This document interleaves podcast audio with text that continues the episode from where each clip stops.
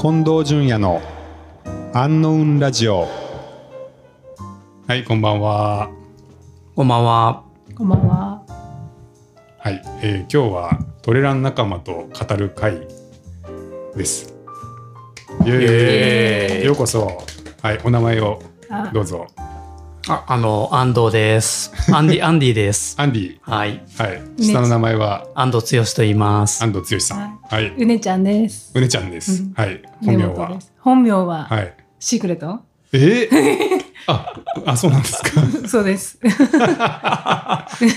き、聞きたい。うねもたやです。あうねもたやさんはい。はい。あの、いつもね、トレランで仲良くしていただいてて、安納にもでもたまに、たまに来ていただいてますね。ごくごくたまにですけど。はいまあ はい。安藤さんお近くで、あ、そうです病病院されてますもんね職場があの、すぐ近くなんで。うんうんはいはい。この近くの海湯にはよく行ってますけども、あ、そうですか。うんへー最近週2、週3で、今日も先入ってきたんですけども。へえ。うん週2週 3? ななんであのね、やっぱトレランの暑熱循環にすごくいいなと思ってて。はいはい。サウナですか。もう今年ね、特に感じるんですよね。うんえー週2で入ってると、結構ね、普段の生活が楽になるんですよ。へえ。暑さがなんか感じなくなるっていうか。暑熱。循環暑熱循環。暑熱循環。うんうとんまあは。暑まあ、暑ささになれるってことですよに。ね、あ要ーは。暑さになれる。うんうんあう、ん。えーえ、それはどういうタイミングで入るんですかいや、もう、別にタイミングは別にどうでもいいんですけど、はいまあ、あの、僕の尊敬する大月文吾先生っていう先生の、はい。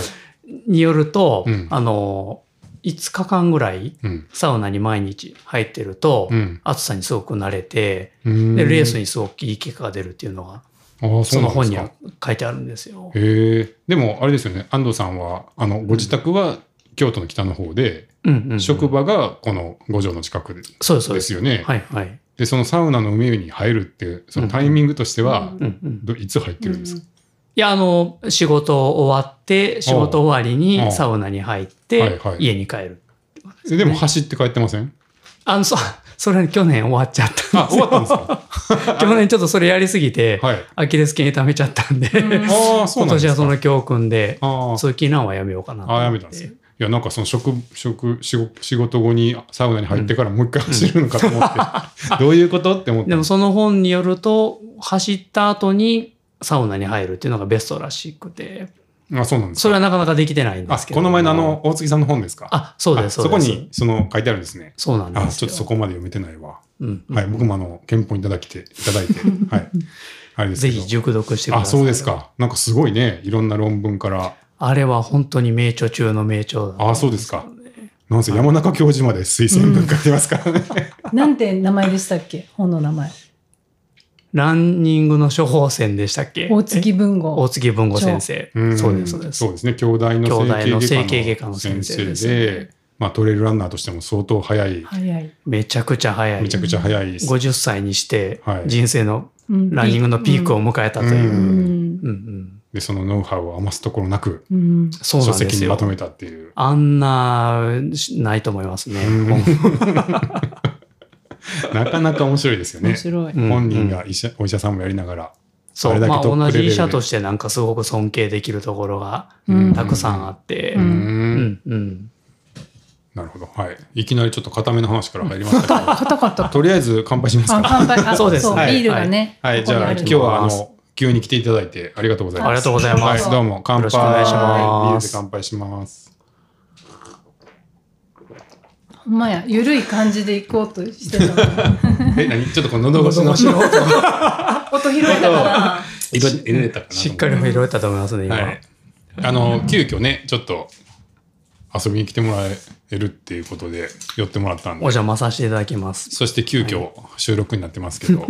え今日は何だったんですかあいや、まあ、この近くに、うん安納の近くに大和道っていうね、お店ができて、うんうんまあ、僕が行きたかったんですけど、うんまあちょっとなんかこう、もうちょっと詳しい話を聞きたいなと思ったんですけど、まあ、うねさんがその店員さんと仲いいっていうのを知ってたんで、うねさんがいた方が、なんかこう、いろいろ聞きやすいかなっていうのがあって、で、先週ちょうど一緒に山に行ってたので、はいはい。へで、ちょっと一緒に行けませんかっていう話で、え。で、来てもらったっていう感じ。あ、そうなんですか。そうですうまく聞けました、話。あ、そうですね、ザックのこととうんうか、ん。うん、買いましたね。あ、買ったんですそうですね服。も。買っ今日たザックはちょっとサイズがなかったんで、あーあれですけど、あの、タンクトップ、えースリーブレスを。はい はい。 DF メッシュ。えーうんうん何用ですか走る用まあ、トレラン用の、うんそうですね。うん。このちょうど、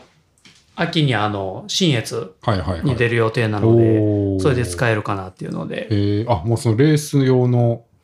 まあ、普段使いもレースもってはいういはい感じですかえね。うー、んうんなウールですか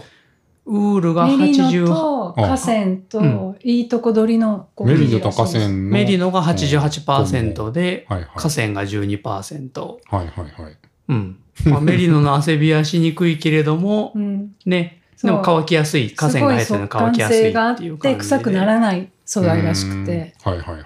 えーうんあの、ちょうど僕あの、アンディ、安藤なんでアンディって言われてるんですけうど、んうん店員さんにも安安藤さんでアンディさんっていう方がえー、たまたまおられて、はい。でちょっと意気投合して、その方のおすすめで、ああ、そうなんですか。え、その方もアンディなんですか、アンディアンディさん。安藤さんで、うんうんでその、なんていうのんあの、りあの 呼び名っていうか、その、みんなもうアンディって言ってるそうそうそうそう。え、その人もお店でアンディっていうのが飛び交ってたんえーで、ええーーうんそうねえ。うんあまあ、そ大れは体ちょっと安藤さんは大体アンディになる んですけど宿命なんですけどもそうですか。まあそうなんです他にあんまないか。アンドゥとアか。ンドゥアンドゥもあるな アアンンドドゥゥはまあアンド一部の人ゥかですけどねアンドゥって言われてますよ。たまにあれは何どっち界隈あれは何界隈なんでしょうねうねさんがでも言ってたかな最 初 私 なのそうだっけ、はい。じゃあまあ安藤さんは近所であの病院をされてるってことが分かってきましたけど、そうですねうねさんは何者ですか何者なんですかね、はい。うん普通の会社員ですけどおおそう言われたらまあ、普通ではな間さ違そうな感っじてがないけど普通ではないかもしれないです。そうなんですか近藤さんからしたら、まあ、ふまあそうですね。会社員ですよね、確かに。。そうそう会社員ですすよはいはいはいはい。 まあ今完全在宅になってるんでああまあ今となっては珍しいんですかねもう会社に出始めてますもんね、うん、確かに。もうコロナ終わっても完全在宅ですうちはあ、そうなんですか。はいもう戻らないのんもううんそれは一希望してそうしてるのそれとも会社が側がなんかこう会社の中の制作部の3人はうんもうかい完全在宅になってて、もう1人は田舎に帰っちゃったんですよもうあららはぐらいの感じ、いはいはいでううねうねちさゃんん的にはうんうんどっちがいいの、えそれは在宅あ在宅がいい最高ですねあ最高、うんえでもずっと一人でしょ部屋でえ最初最初は慣れなかったです1ヶ月とか2ヶ月とか、はいはでももうペースを掴んじゃったら、在宅以外もう考えられないっていうか、通勤が考えられないですね、あそうでもそのすごい人と喋るの好きやんはうねちゃん、あ、うん、ね確かに。寂しくならないのうーん。だから土日に遊んでるんですかね。あそううん。土日は何してるんですか土日はもう大体山行ってます。山行ってる120%ぐらい行ってます。 120%パー120%パーっていうのは同日にずずっとこうちょっとだけ金曜日か月曜日に あ、そう溢れるってことすごい解説してくれた。 120ってだって、うんあ、でもそうですね。どっかに溢れないとそさの通りです120にはならないやん、はい。あそう120で確すかにねな。ずっと山山ですかうん。山か山の茶屋か山の茶屋で飲んでる。王将か王将 か、サイゼか、サイゼリアか。山の茶屋ってどういう ことあとなんかそうね結構ね、うんあのこの辺はないけど六甲界隈に行くと、はいはい結構茶屋があって途中で飲めたり食べたりできるんあ山の上でねはいはいはそうい最近六甲よく行ってるんですけど、はいはいはいやっぱ六甲って山の文化が進んでて、うんうんなんかちょっと面白いなと思ってへー京都とやっぱちょっと違うなって感じです、はいはいはいはい、うんまあ上に何かいろいろあるっていうのはなかなかあそうそう京都にはないですかそうらなねのよ、ううんんまあ比叡山の延暦寺ぐらいか うん修行の場ですもんね修ここはね ちょっ とな何かあるって言ってもなちょっとお茶しようかって言うんじゃないよそうそうなんですよでさっきもね安藤さんと喋ってたんですけど、うんうねちゃんは京都にいるのに京都あんま走ってないねって、そう全然見たことがないですよね京都走ってる姿を最近六甲づいてますよねあ六甲とか箕面とか多いですあねどうしたんですかなんかやっぱ、だからあれですねどこを走るかより誰と走るかじゃないですかやっぱ何その 名言旅行と一緒で名言っぽく言うの何 なの名言っぽく言うの何確なかのに名言っぽいあえだじゃあ誰と話走ってるんですか、 まあ仲間がいるんですけどどんなけ仲間な何これどんな仲間どんな仲間なんでしょどうんね。な仲間ですかね。どんな仲間ですか最近は誰とつるんでるんですか、まあまあよくいろいろ ななんで。誰まあでもシェェール、ね、シェール、あ、 100本田さっんていうシェール100ご存知ですか。仲間と作って100マイルレースなんですけうど。ねちゃんも立ち上げに関わって立ち上げというかきっかけがそのうん UTMF が2回連続で中止になったことにようんるうんなんか憤りじゃないですけほどうもうそれやったら自分らで100マイルやったらいいんじゃないみたいなノリでやったのがシェール100。うーんなんですよねはいはいえっ、と六甲で行われてる100マイルレース、はい、新神戸を拠点と新し神戸て、はいはいえっと、32キロのコースをうん5周するんですけど、うんうんうんまあきえー基本的に毎朝、うんえっと、鍋豚菊水ってぐるっと回ってくるんですけうど、んまあ、うんあの辺を代表するわかりまあすそうそうそうのそう一番賑やかなあたりですよね。うんうんうんで、こう、5周する中で、うんシェールやりの脇を5周するんですけども、はいはいはい。 5周目だけ、そのシェールやりの山頂を踏むっていう。っていうことですよね5周目に行けた人だけはいそこに行けるっていう、そういうシステムですよね。そういうはい、あのえ、うん安藤さんも出たんですか僕はね、あの友達が出たので、ペーサーとして、おお。まあ2周だけはい夜はいにはい走ったんですけど。ああ、それで詳しいんですね。うんそうそうなんですよ。へえはいはいはいはい。まあでも、おね、楽しいイベントですよね。そう基本的に自己責任で全部やるんですけど、うんうんエイドもないんでコンビニに寄るんですよ、うんうんうん毎回。で1周の3 2キロのうち2回ぐらいコンビニ寄れるんで、うん。そこで何食べるかっていうのがなかなか面白いなるほどね。自分の考え何食べるか。そう次何買おうかなとかうんしたらコンビニの,、あの店員さんとも仲良くなったりとかして。うーんそうそうそう。ね、夜の9時ぐらいに会った店員さえっんてに。いうか何やってるのみたい なよく来るけど深夜3時ぐみたいらないにまた来たのみたいな感じでね。うんうん。で最終的には「おめでとう!」みたいな感じであ送り出してくれて、あ、コンビニの店員さんがはいあご分かってくれるんや、それ。もう説明して一応「もうあと2週来ます」とかお「こーれ最終週です」とか言ったら「おめでとう!」みたいな感じでそれはでも、うねちゃんやからそこまで解説してるんじゃ ないそでれももそうかもしれないですね。誰、誰にもこう、ちょっとこう、なんていうのかな。なうん仲良くなるっていうか、その、そんなことまで普通言わんやろみたいなこと言う言うよね。うんそういうところはありますよね。ありありますよね。な、なんなんその感覚うはん。いやそれねよく言われるんですよ、人類皆兄弟みたいな。うん、 なんか、あの、これはまあカットしてほしいんですけど、あの、今子ちゃんに、はいうねさんなんでそんな人にタメ口なのとか言われて、頑張れとか、なんかうんレースとかあった人うんうんに、しんどいよねみたいな話してたら、今子ちゃんに、あ、OMM の時や、うん。うねさんなんで初めて会った人にタメ口なんですかとか言われて、はって気づいて、え、その時初めて気づいたうのん、あ、そうか、とか慣れ慣れしいんか、私、みたいな。ああ、気づいてなかったんです気ね。づいてなかったんですよ。今子ちゃんになんか冷めた目でう「んまあおねさ」みたいなこと言われて初めてねまあ、聞い今た子ちゃんっていうのはまたこうトレイルラン界でうんうん重鎮なかなかあの早い重鎮ではないですよ、別に。早い早い早い女ね子有名なあの女性ランナーで、うんうん UTMF でも活躍して、はい新越の女王新越あそうですねね新越で優勝してて連覇してますねあ2連覇したの二連覇100マイルを2連覇ししてるんですね、うん。っていうまあすい。ごく関西の強いランナーですよ強ね。い女性で仕事もバリバリバリバリこなす、うんうんうん。ねキただャリアウーマンで、はい うんそしてうねちゃんのことをなんでそんなにタメ口なんだっていう で OMM に一緒に出た時にはいはい言われてあ二人で一緒に出たんです、ね、出たんですよはいはいはいめっちゃその時に思いましたはっってえすそれまで気づかなかったの、うんえな何え歳普通じゃないと思何っ年生きててきて46歳で 今子ちゃんにはそあのっさり時年齢はいるんはですね。え山であったら普通じゃないみたいなこと言ったんですよはい山山だったらもあうー全員まあねあの街では挨拶しないのに山では挨拶したりとかするからね。そういう感覚じゃないって言ったんだけど、うんうん後々45分経った後に、あれほんまやなちょっと私変かなとか思ったやっと。やっとおお。おーだいぶ、もうそろそろ四半世紀うん立ちますかそうなんですよ半世 紀や。は生まれてから半世紀ぐらい。近藤さん私ね多分ねちょっとね、 はいうんちっちゃい頃になんかあったんだと思いますよあ、何 脳みそとかにねあ、 そう。なんちょか、っと感覚がそううんやっとね40何歳で分かったんで、はいはい。 はい、えー、んな、なんですかこれ、あの、お医者さん が。的な、あの分析としてこれは。何でも聞かれると困るんですよ ね。医者だからってね ほんまやで一応まあでも精神科医でははいあるんですけいど、いんですか、はいバラしてそこはうねさんのはちょっとなんか診断名がつけにくいですよね。 あ、そうですあか。本当、うん。その後天的なもものですかね。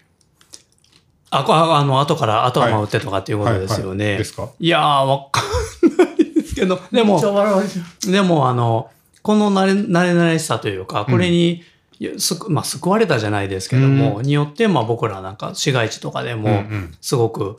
なんかね、こう、な、馴染みやすかったというかうん、うんた、助かった面もありますけど、ね。あそうですかうんうんううんん、えーじゃあ結構安藤さん的にはうんポジティブな。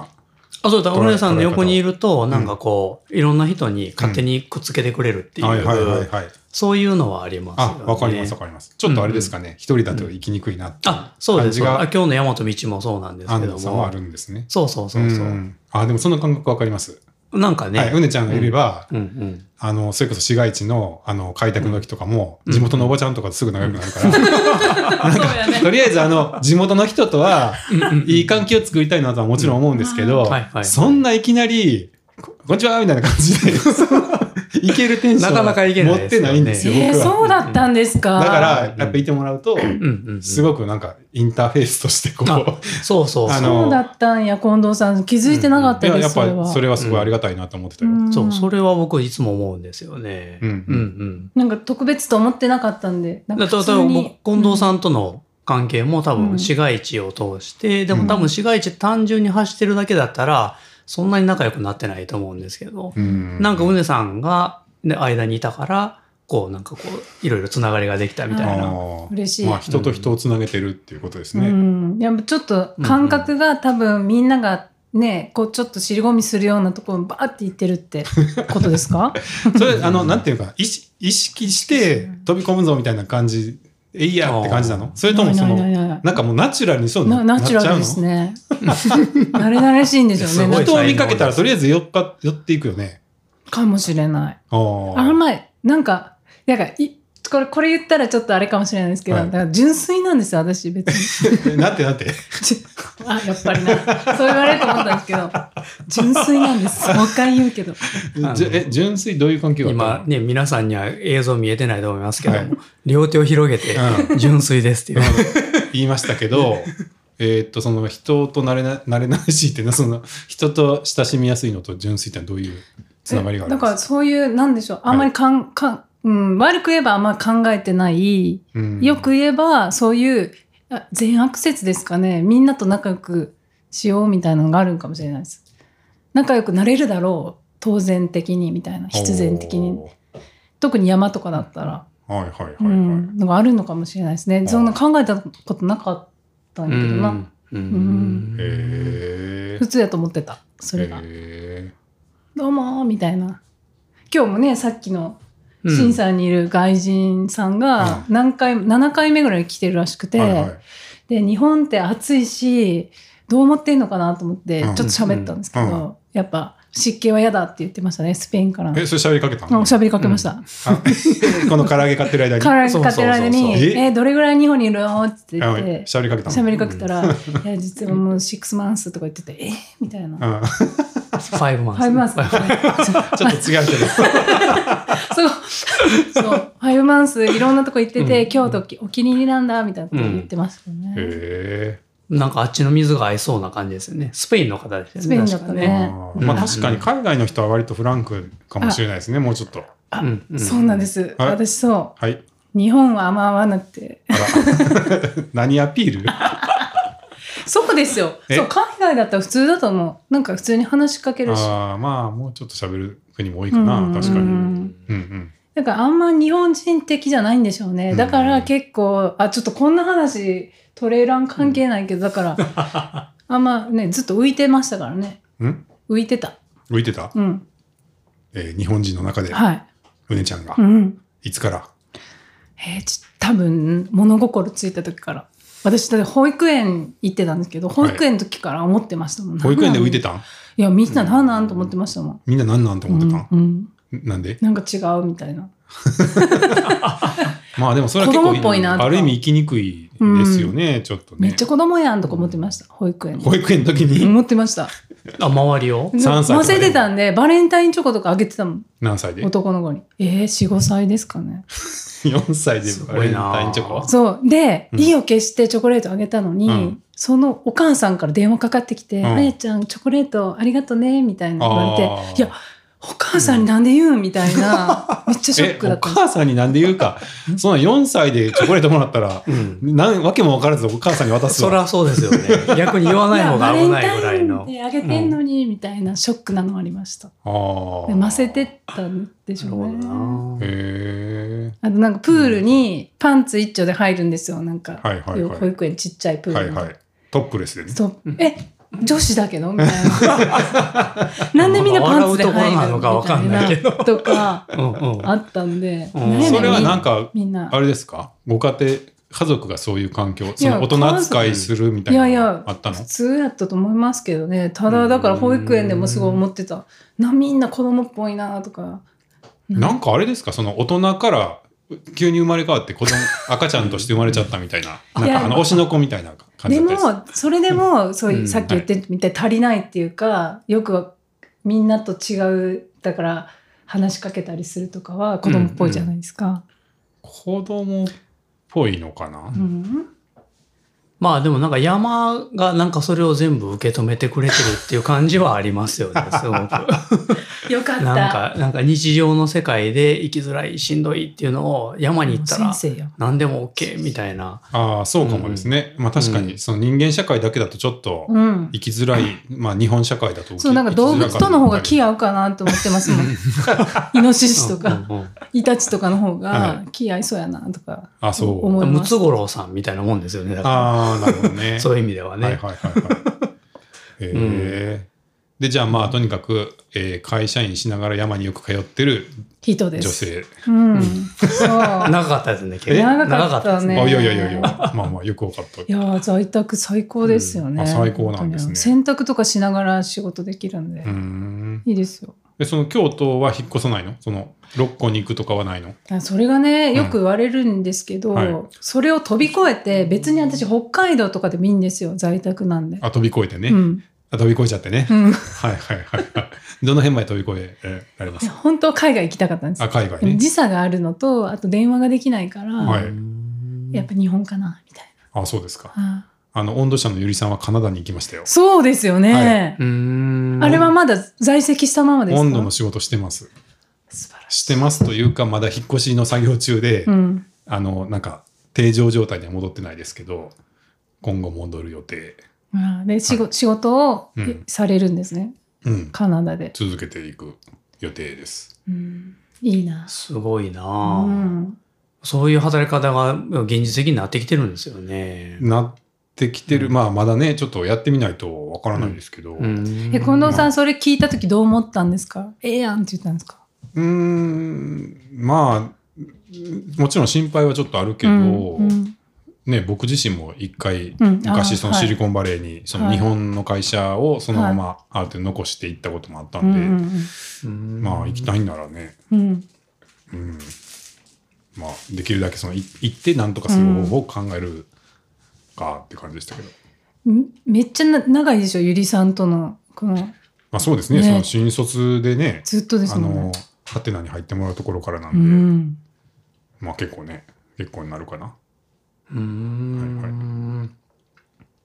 いよく知ってるね。うん、あの見ましたカナダにフェイスブックで、うんそうなんですすごいなと思って、まあなんかちょっと身内ネタになってきましたけど、うん、何の話しようかな。などうどうしますあじゃあ、まあでも山かな、ひとまず。僕たちはつなげてるのは一応山ですけど、ん最近の山はどうどうですかどうどう いうトピックですか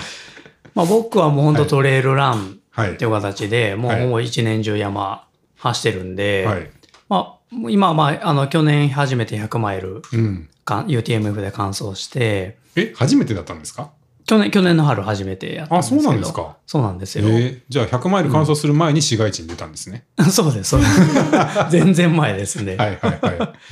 で、今年も、えっ、と、富士、UTMF 改め富士を完走して、い。はい。まあ、次今度は秋に新越おー 走る予定なので、はいはいまあ、今それに向けてへートレーニングしてる感じですあーなかるほどね。じゃあもうメインは100マイルレースが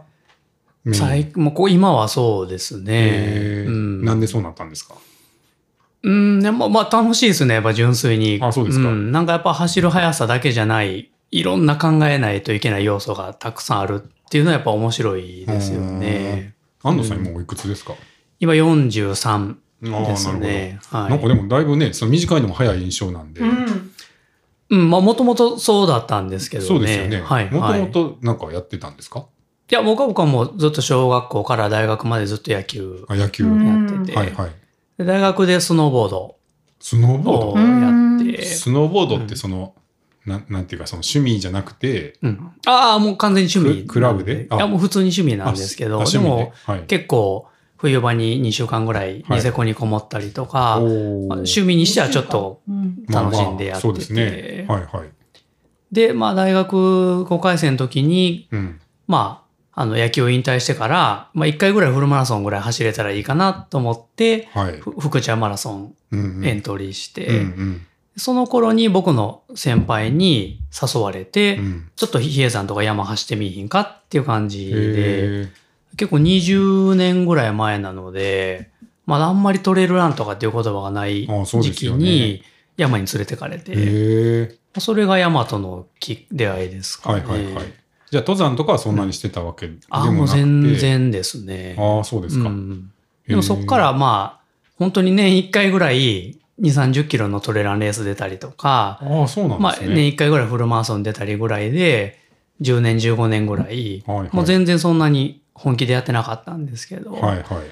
まあ、5年、6年前ぐらいに、2017年かな、うん。に、まあ、友達に誘われて、ちょっとフルマラソンでサブ3おお。せえへんかっていうので、はい。一生懸命ちょっとそこから走り出して、おお。で、まあ、サそブスリーっていうのはの、三時間以内でうんフルマラソン走るってことあ、そうですね。ははいい、ははいい、で、その春に誘われて、うん。秋のマラソンで無事達成して、お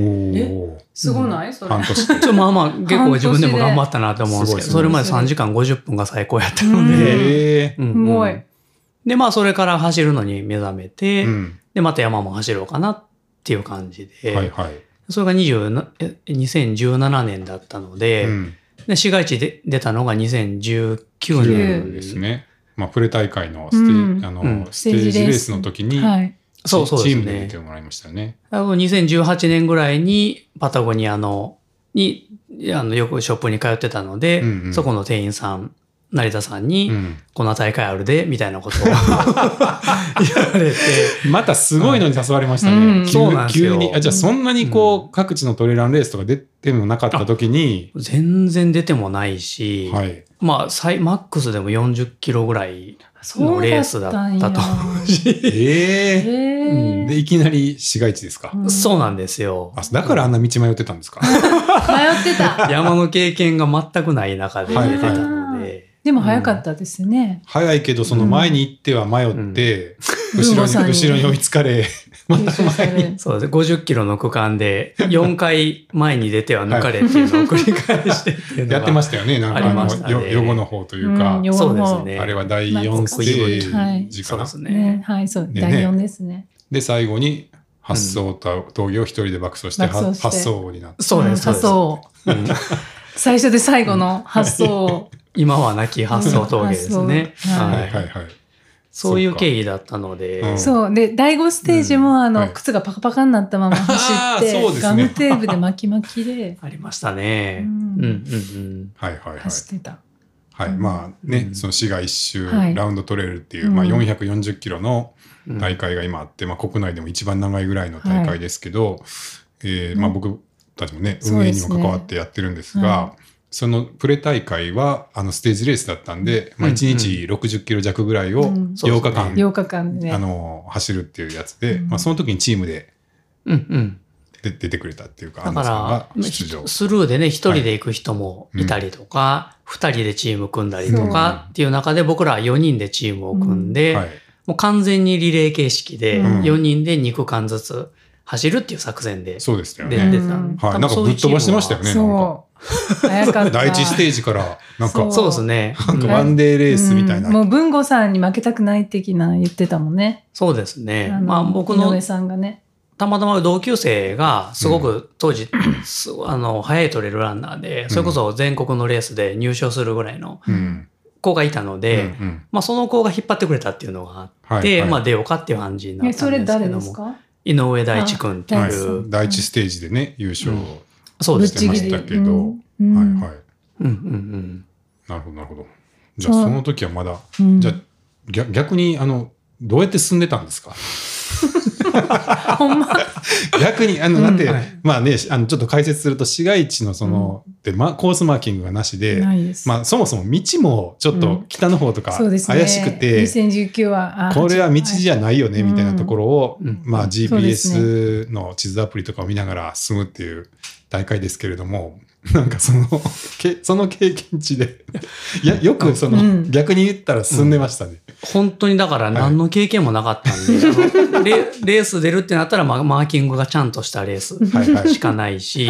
マックス40キロぐらいだし、うんうんましてそんなあんな倒木だと か、んなんだとかやぶだとか、あの、何でしたっけ新谷山でしたっけ新谷山のね、はいあれすもご別いにもうコ道ースじゃないき道をたはだただ登るいみたいな、斜面ですからね。はいあそこあんな経験一切なかったので、うんなんかめっちゃ覚えてるやん。新谷山のこと。どぎもを抜かれま した。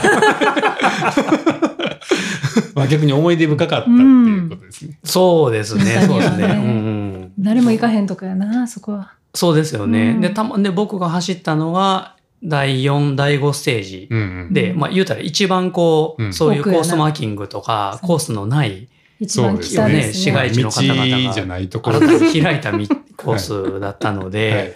まあまあ、それはそれですごく面白い、楽しかったんです けど。まあ、でも、すごかったですよね。そうですうね。ん。まあ、一番ワイルドな部分そう。あの2019はやっぱりちょっとだいぶワイルドですよね。そうですね。去年の大うん会はだいぶもう道できてたから。そう、だからその後 ね、はいうん、その後僕も何度かうねさんと、うんうんあの、コースの整備とかあ整備行行きまかししたてももんねらって、はい。で、やっぱり新たにあの、奥息吹のあたりとあかあ、、こう付け直したもんね。骨を付け直したりとそううんかした時に、うん。ようこんなとこほんまに迷わず行けたなって、道そう。あ、思いましあた。近藤さん覚えてま思いすあました。の、はいうん獣道うでん結構巻き道を通してたじゃないですうんあか。そうですねはいで、うんうんうん安藤さんと、まあ私も個人的に結構お姉ががいいと思ってたんで、付け直しに行ったんですけど。 2、3個ね、ね尾根に付け直しました尾根にやりましたもんね。ねだいぶ走りやすくなりましたよね。うんやっぱうん巻き道斜面だともうどうしても崩れていくんで、はいはいはい。お姉がいいかなと思って。う。うんそうですでね。やっぱ通っててもほんまにこんなところ走でるすのよっていうのね。だと思うわ。 まあこれもちょっと解説すると、その市街周トレイルの会ね、あの本当にその北の部分、奥行きの部分っていうのが全く道がなくて、なかった。うんは割と実行委員会で、うんあのコースを整備して、い。初めてその市街一周っていうのがまあつながったんですけれど、その奥行きの整備の時に、まあ今言っているそのあのまあまずねかなりやぶの部分が多かった中で、あのどんどんまあ道を順番にうん作っていったんですけど、うんあのうん獣道があるところうはんうんうん一番通りやすかったんですよ。うんその道がない区間の中ではうん最そうも通りやすくて、そうなんならそあのね獣だって獣道そがあう、るから獣取ってるもんね。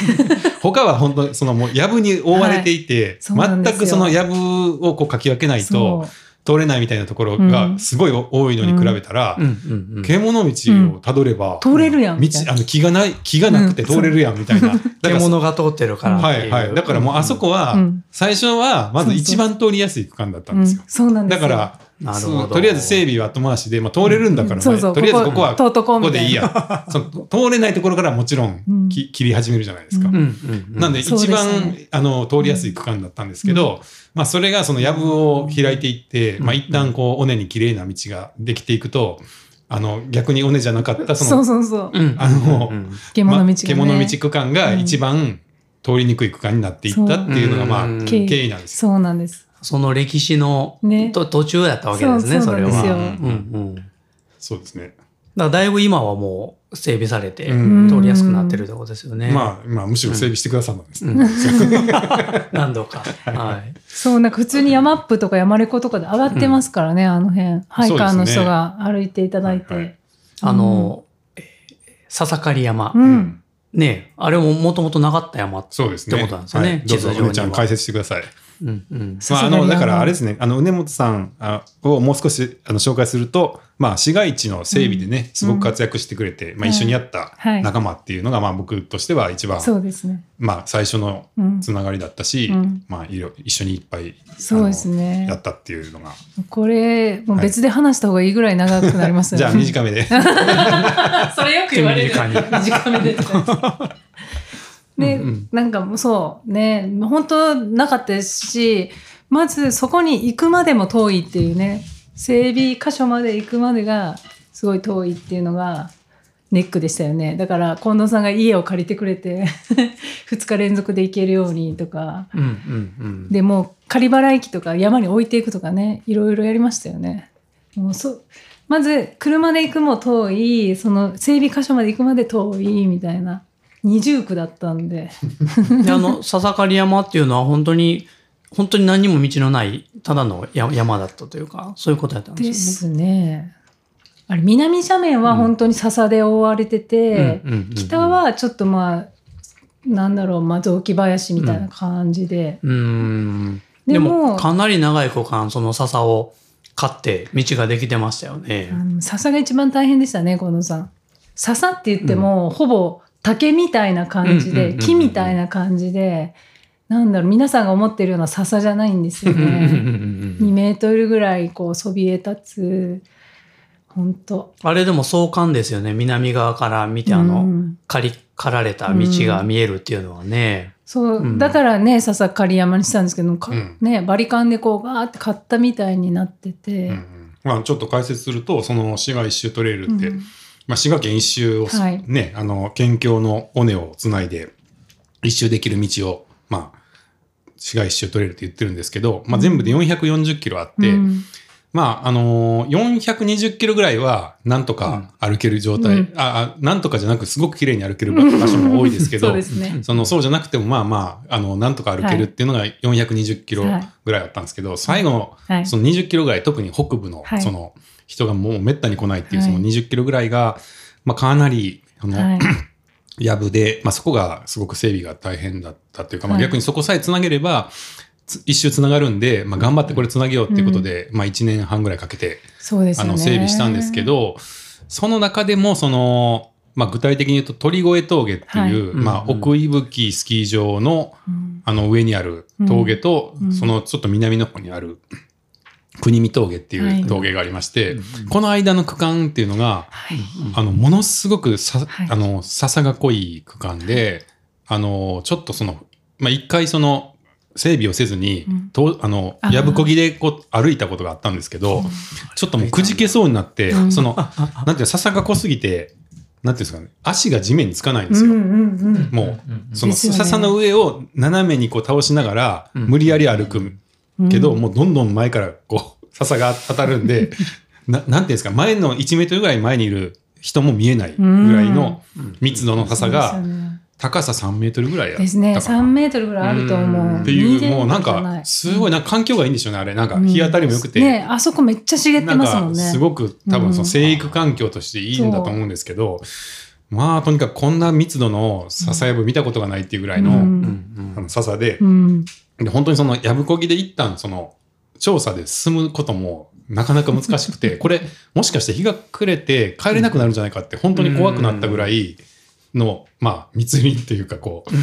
うだったんですよね。でまあ最後までそこがなかなか通せなくてそうでしたね。まあ最後に残った山だったんですそうですね、はい最後開通したのが笹刈山うんうでんしたね。うんあそれも俺もうレースの本当に1週間前とか、そそんなそれはと感じ鳥越峠のああそのれは別別の道なんですけあそうど、なんまあですね、 1年前の、その、うんあの、プレ大会の1年前の、その、雪が降る前、直前に、やりましたね。はい。まあ、とにかく雪降っちゃったら、さすがに切れうん切れないじゃ帰れないですもんねか帰れないんで、まあ、で降通る行止まめになった降かるら、前にそこ、の道あが、そうですよね。降る前にってことで、まあ、最後通す、どうにか通そうって言ってた、最後に残ったのが、その、そこで、で、まあ、なかなかそこも1日じゃ終わらなくて、うん何日も通ってやったんですけど、で、まあ、名前つけようかってなったんですようん。ね、あれ何個か候補あったんでしたっけちょっと忘れたんですけど。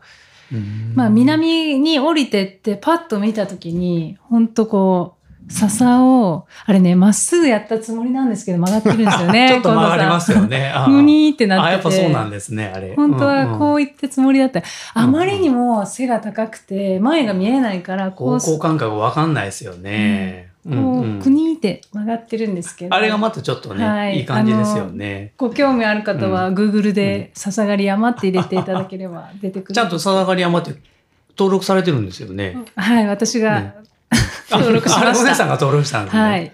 もうとにかくなんかせっかくね、うん通れるようになったし、うん。一個ぐらい山の名前つけてもいいんじゃないかってことで、ねそうなんですよでまあ笹かって頑張って通れるようにしたんで、う盛んうんうんり山っていう名前つけて、うん Google マップに登録登し録たしらました。今や何その山アップとか、はい、そう、や山っぷにもあります。山レコとか山レコ普通にある。その山山とのし地て図うんうん地図とかに、もう普通に山の名前として今、出いてるやんです。すごいロマンですよって言いねま。はい、でも既成事実作ったとか、 こういうこうやって山の名前ってね、うん浸透していいくんやだ。山が作れるってなかなかない体験ですよね。だってあこれでも2000、え何メートルですか1220 1212とかじゃないですかねそうですよね、うん1212やそうそうそう、結構高いんですよ。そう、うんいそう1200あるんで立派な滋賀でもトップ5ぐらいに。まあそのなんていうの、うん単独法なのかっていう問題そがうあでっすよて。ねなるほどなそるほのど。なんていうんですか、うんこうお尾根がずっと続いてる中の、うんまあちょっとしちょったとピー高クいとこちろょっとしたピークなんで、うんうんあれが単独法かってちょっと微妙なところですけれど、うんうんまあまあ琵琶湖も見渡せるそうしです結よ構気持ちが良そうくそうて、琵琶まあ、湖も目的地として行ってもあのがっかりはしないうん感じかなっていうまさにそうそうだと思はうい、んですよ、はい今山っぷとか山レコで笹上がり山を目的地にしてる方がいるんですかといしいらっしゃっはてい、、国見峠から笹狩山そうリストンみたいな人がいるんですよ。はい、すごい。すごいでしょそうなんですよねうんうんうん。だからとりあずえず笹狩山行こうぜみたいな流れができてて、近藤林業が作り上げ た。これもねねなんかちょっと通称で 本あ当に人の 近藤林業とか言ってね、うんちょっとねネタで言ってましたけど、形え。うんでもまあ山って本当そのみんながやっぱりなんかそこを目的にしたりとか、うんあのなんか目印にしたりとか要はなんか認識するから山になるそうん思いますだなって思ったんですその、うん、私も思います。ななんんかか明確な、ね、基準ってあんまりないじゃないですか、うんそのうんあれはなんとか山だって言いたくなる何何か、うん何かの理由があるものがやっぱ山になっていく。ううんんうんうんうんそうですね。で山の定義はいってど何がなかっていうとね、そうですそようね。ですね特にそういう名前がつくっていうのは、うんやっぱ人がそれを個体の何かとして認識したいかどうかってうんうんいううんことなので、はい、まあ、僕たちにとっては象徴的な山だったんで、うんそういうふうに名前つけて、あれはやっぱりレースに参加してる身からしてもすごく印象的なうん山だったので、うううんんんうんまあ、それはねうねちゃんのだいぶあの,、うん あの解説が先に あのインプットとしてはあって ちゃんとありがたく通れよみたいなのありましたね、そうですね。 うんそれもありました。厚めの解説があったんで、まあみんそな、そうだっけ、はい。うんちょうどそこで僕あの文吾さんに抜かれたんですけども、あ本当貞狩山の下りで文吾さんにピャーっと置いてかれたっていうのがすごく思い思い出されますね、うんうんちょっとまだなんかこう買ってはあるんだけどもやっぱり1 0センチぐらいはね残っててこうちょっと下り走るとこうなんかふわふわっと浮くような感じがうんうんあれはなかなか味わえない感覚ですよねなんかあれ今今だいぶマシになってますよねあそうなんですか、はいえー、じゃあもうあの後も誰か整備してるいやあのちょっと僕たちでも言ってますし、うんやっぱりその人が結構歩くようになったんででやっぱ踏まれるとはあのあ結構道っぽくなるのとあとその獣が通ってると思いまはあす。はあはあはあなるほど獣もなるほど結局あのヤブは結構苦戦してたいや、そうですよね。苦戦したと思うんですよだかうんらあうんうのん大体ほんと整備とかでも行くとうんよく獣にあったんですけどたぬたぬきとかうんうんうんうん。なんかかだからその彼らもあのああいい道できた なっていう感じで、まあ、じゃあここ通るかみたいで、な。獣用の道を作ってあげたよそううなで感すじなんねですね。はい、でやっぱそういうとにかく動物が通ればうん道って。こうなんか道としてうんうんうん。残っていくんでう、ーん。うん、今はその人と動物が通るっていうことで、多分だいぶ道っぽくなったんだと思うんですけど。なるほど、なるほど。ううんん道ってやっぱそうやって維持されてあそうなんですね。るんですよだね。からそのさっきの山と一緒で、あのね、あの山の整備、うん市街地の整備してもう一個思ったことは、うん道っていうのはその通りたい生き物の気持ちなんだなっっておおわかりますすごいそう山のうん山っていうのもそれを個別の何かー。うん、うん。山として呼びたい人の気持ちの表れうんうん。ですけど同じように道っていうのもうん結局そこを通りたい何か動物の気持ちうーん。要はそこを通りたい理由がない道っていうのは廃れていくんで通る理由はないですそもうんですねね。だからやっぱりそのそこを通りたい何かまあ動物も含めてですけどうんがあれば道っていうのは道になっていくっていうああ、そこはやっぱりみんな通りたかったけど、通れなかったんですね、多分。それまでは。そうですよねあの藪で。うん、だし、まあその廃れていく道っていうのはやっぱ通りたい人がいない道そうですね。だっていうことですよね。なるほど。うんこのさあれですもんね私たちが整備したら、うん次の日行ったら動物通ってましたもんねああそうそうそう今その話してて、あそうだったはい、今あのお姉ちゃんはトイレからトイレ行ってました帰ってきましたけど ごめん、タヌキがいたよね。 うんうんでうんあ使ってくれてるなみたいうなね。ん、そうなんかあ通ってるやんみたい嬉しいですね、それはね。し鹿とかね鹿の糞がいっぱい落ちてな、たりと多か分動物たちはあれなんかここにいい道うんできてるやんみたいなうんうんうん。感じで言ってたと思うけど、そうごめんトイレ行ってたいやいやいやこっそりいたのに ね、図らずもバレてしまうっていう。何の話だったっけ、あ安藤さんのトレランの、あー経経歴を聞いてたらだいぶ市外れ街ちゃ地いまが、し市たね街地が膨らみすぎた。 うん膨らみすぎたもうはいこれメインでいいんじゃないですか、そその後どうなったんですか、うんその後、あ市街地の後ですかはいはい。その後はそうですね。だから、その後、まあいろいろ、やっぱ僕もあの、その経験がすごく大きかったので、うんうんこのレース出たらもう何でもいけるわっていう 変な自信がついたのと、やっぱりあれでこういろんな人に、うんあの市街地出てた人ですよねうんみたいうなんことを言われたりとか、あとは、そのつながりで、その翌年ですか、2020年の市街地のやる予定やった時にコロナうんになって、はいで、えっと、丹羽香織さんうん香織さんがその単独でこうチャレンジするっていうのがあって、その時に思想にねえっ、とうね思想にされてるところに宗さんに連れてってもらって、うんうん多分それが香織さんとの出会いだったと思うんですけれども、うんでそのままこう香織さんのその市街地のチャレンジをちょっとサポートする形でペーサーさせてもらったりとかっていうのがあって、うんそれも僕にとってはだからすごく大きいへーのがそのあの日本のトップ選手の香織さんうんと一緒に走れるなんてっていうのが、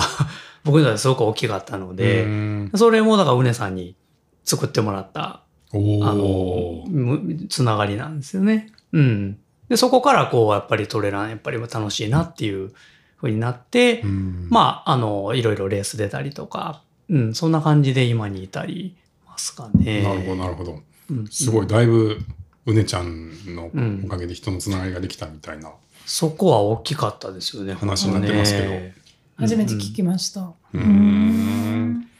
そっかなんか目標とかあるんですか今今はあまあまあ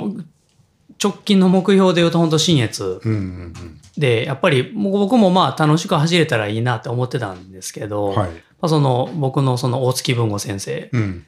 が去年ものすごい好成績あーをバンバンい5位ぐらいでしたやもうそうですね新越はあ二110キロで2位だったあ二位し奥奥品のなんかも入賞されたりとか、うんは結構いろいろウルトラマラソンで3位に入られたりとか。うん50歳の整形外科医がうんあんなことをしてるっていうのは僕にとってはすごく勇気になったので、 うんこれ今こう今年の秋の新越で10位入賞おおおおっていうのをち10位入賞すごいょっと一つ言ったぞ大きうい。ん言った言いましたね今10位に入ると表彰されるってことですかあの、はい、多分出荷されるはずなんです舞台に乗れまあよ。乗った人あすいませんあらそうなんですよ。これちょっといいんですか変なとこそついちゃったねいや、でも、な何位そだっれもたあんでるすんでかすよ。乗ってましたよね一回ねはい9位と8位です2回乗りました新越であ二回乗ってる。回乗ったんだああ、すごいね、それは。うんうんはいはい。うん宗本さんも十分、十分っていうか、すごい早いうん。去です年けど。去年は暑くて大変だったんですけど、うんうん追い上げたんですよ近藤さんそれも100マイル110キロあ、です110キロでね。今年は一緒で100マイルに出るんですけど、はいうん新越うんいやなんもか、こうやっぱ身近な人がうん入賞してるうんっていうのを聞くと、ううんんなんか俺もできるんじゃないかっていうのがあったりして。へえ。じゃあ結構高めの目標を今回は置いて、割とし真剣にというか、それを目指してる。そうですっていね。うあの、すごくいい、結構僕分析、僕もあの、君野さんのうんうんあれ聞いたりして思ったんですけど、僕も結構分析するのが好好。きで、うんうんで、こう直近のレース結果とかを見たりしてて、うんまあその UTMF の結果とかを見たりして、うんまあ普通に行けば多分20位ぐらいはいけるかなっていうのがあるんですけど、はいまあそこからワンチャン、もうい、もうワンランク自分がレベルアップして、うんんかつ、もう一ハプニング 何か、人はは上位が崩れてくれたりとかっていうことがあれば、いはい ワンチャン狙えないことはないかな。なるほどって思ったので急にヤブが現れるとか ね集団のロ大ス群トが送って襲ってくる。ヤブこぎならばやったことあるぞみたいな そうなんですよ。なるほどちょっと、うんまあ、微妙に見えてきたかなっていうのはあるので。へまあでもねそういうイメージするとねーうんうん叶ったりするんでいいですよねそれがやっぱ今はい楽しくて楽しくて。あじゃあかなりあれですね明確な結は構い目標というかうんうんうん。ある感じですねまあ、それもあって、サウナの梅湯に。はいあのあー通ってそれそう新越暑いもんあねーそうなんです暑かいんですよ9月の下旬ですけど結構暑いんですね結局暑いんうですんよね、去年かなり暑かったみたいな。あそうですかまた台風とかにならないといいですけどね、そうなんですよそうなんですね。あの季。節はどうしてもね、ううんんうん。まあうんうんど台風がどっかでは来る季節なんで、うん重なるとまたあれですけど、この週末も僕の知り合い、それこそ大月文吾先生が、はい、あの、スペインのね、バル、うんバルデアラン、う、うんうん、あ出たんですかに行ってはったんですけど、はいはいものすごい大雨と氷が降ってきて、はい、もう中止になっちゃった、中止中止になっちゃったみたバいルで。デラン中止になったんですか、えで、まあぜ翌全部日、翌日100マなイんルかが30キロぐらいのレースにし直したらしいんですけど、えーあ100マイルは中止になっちゃったみたいで、あそうですかまあそういうことも、まあまあ自然なのでね、うんまあまああれはあれありますけど。そうですよ。ね、まあ、最近ちょっと気象が荒いんでうね、ん降るとなると本当になんか、うんまあでも海外のレースでそれは本当かわいそうだなってあま思あ、いそうまですすけれね。どもまあ、かけてるお金とか時間そうも、まあ、ね結構な、うねん、そうですよねあれからでも新越も UTMF もずっとできてなかった最近やっとできてるけど台風とかねあうの、ん。気象状況うんで、うんうんフルでできたのはあんまなかったから、ううんんうん本当今年とか去年は貴重ですよね、うん。 MF も、うんうん新越も確かに。うん、まあ、じゃあ、ね、ぜひ結果を期待ししています。もう今はありがとうございはい。ます。 10位入賞おめでとうございます。その時はまた呼んでいただいて、 10位入賞おめでとうございます。 ありがとうごこざのい前まもあす。の、君野さんにうん UTMB 優勝おめでとうございます。ってあ、そうですよね。はいそうですよ言ね。ってたんですけうんうんど、うん言ってるとね、なるんでね。そうそう、はいやっぱり思ってることは言わないと。そうですねう。んはい。うねちゃんは何位ですか姉ちゃんは110キロは、はい。まあ、冷静に分析すると、はい強い選手がみんな100マイルに行ってるんで、はい。私は2回連続、まあ、表彰台には乗れたんですけどはい。はっきり言って私の実力じゃないと思ってるんですよ。み実んな力は実力なんじゃえなでいでもすか強い人がみんなマイルに行ってるから。実力じゃなかったらひ走りきれないでしょそうな の実力は実力なんじゃないですかまあ、こ今年はマイルなんで、はいそんな10位以内とかはちょっとあーだいだいぶ難しいと思うんですけど、はいまあ安藤さんと同じく乗れたらいいかなとは思いますがはい10位入賞おめでとうございますおめでとうございます。そんな甘いもんじゃないと、でも富士も、思いますね富士も結局19位、20位20位です20位ですよねあそうえ近藤さん私富士20 UT 位だったんですかそうなんですよ、うんうんめっちゃ結構すごい調子ですね良かったですはい UTMF、はいめちゃくちゃ早かったですよ。あいや見てた見てたタイムも結構良かったもんね、うん、すごいね姉ちゃんもうんうんうん。ななんですかあんま崩れないですか最近は、はいあの寝なくていいレースが続いてて寝なくていいレースえっと、去年のレイクビアからはいちゃんとカフェイン立ちをして、はいはい途中でカフェインを取るっていうのを始めたんですけど、あ途中で眠らなくてはい、い最後までいけるっていうことけでするかレースがはいはいはい2年2回連続続いてて、はいあなんて素晴らしいんだ、ね、眠くないって眠くないんですか全然なかったです。あそのカフェインだ一致しておいて、はいその時に飲むってこと、はい、ああそれは本当聞きますよね。あそうなんですかぼ僕も、あの、始めたんですけどね。うんめちゃくちゃ聞きますね、やっぱり。普段は飲まずに置いて、うん当日に飲むんですか、はいうんコーヒーかなんか、あのカフェイン錠ですねあカフェイン錠剤、はいはいはいそしたらもう眠くないうん、でやっぱうん眠くなるとパフォーマンス落ちるし、もう全然進まないんで、うんうんだって1回目のレイクビアなんて私比叡山でどれだけ寝たかっていう比叡山で比出叡山で ねその辺で寝てましたよ、ね、た。あ、その辺で出た。 林道で北白川の映像じゃなくて、じゃなくて北白川、あ、比叡山の中で、中で。もう眠くて眠くて なるほど。これは、あの、カフェイン立ち後のカフェインっていうのは健康には大丈夫ですか、先生あの、それは問題ないと思いますよ。あ、そうですか。うんうんううんん。まあ、そんなにたくさん飲むわけでもないですし、うんうんうんでも聞くのは本当、本当に、あ、決まるってこんな感じなんだってい決うま る。決めてきたなってやつですね。感覚を、あ、僕もだから長年コーヒーずっと毎日飲み続けてて、私も私もで、初めて本当に2週間経ってうんからややってみたら、やっぱりめちゃくちゃ効くんへで、え。2週間ぐらいでいいんですか、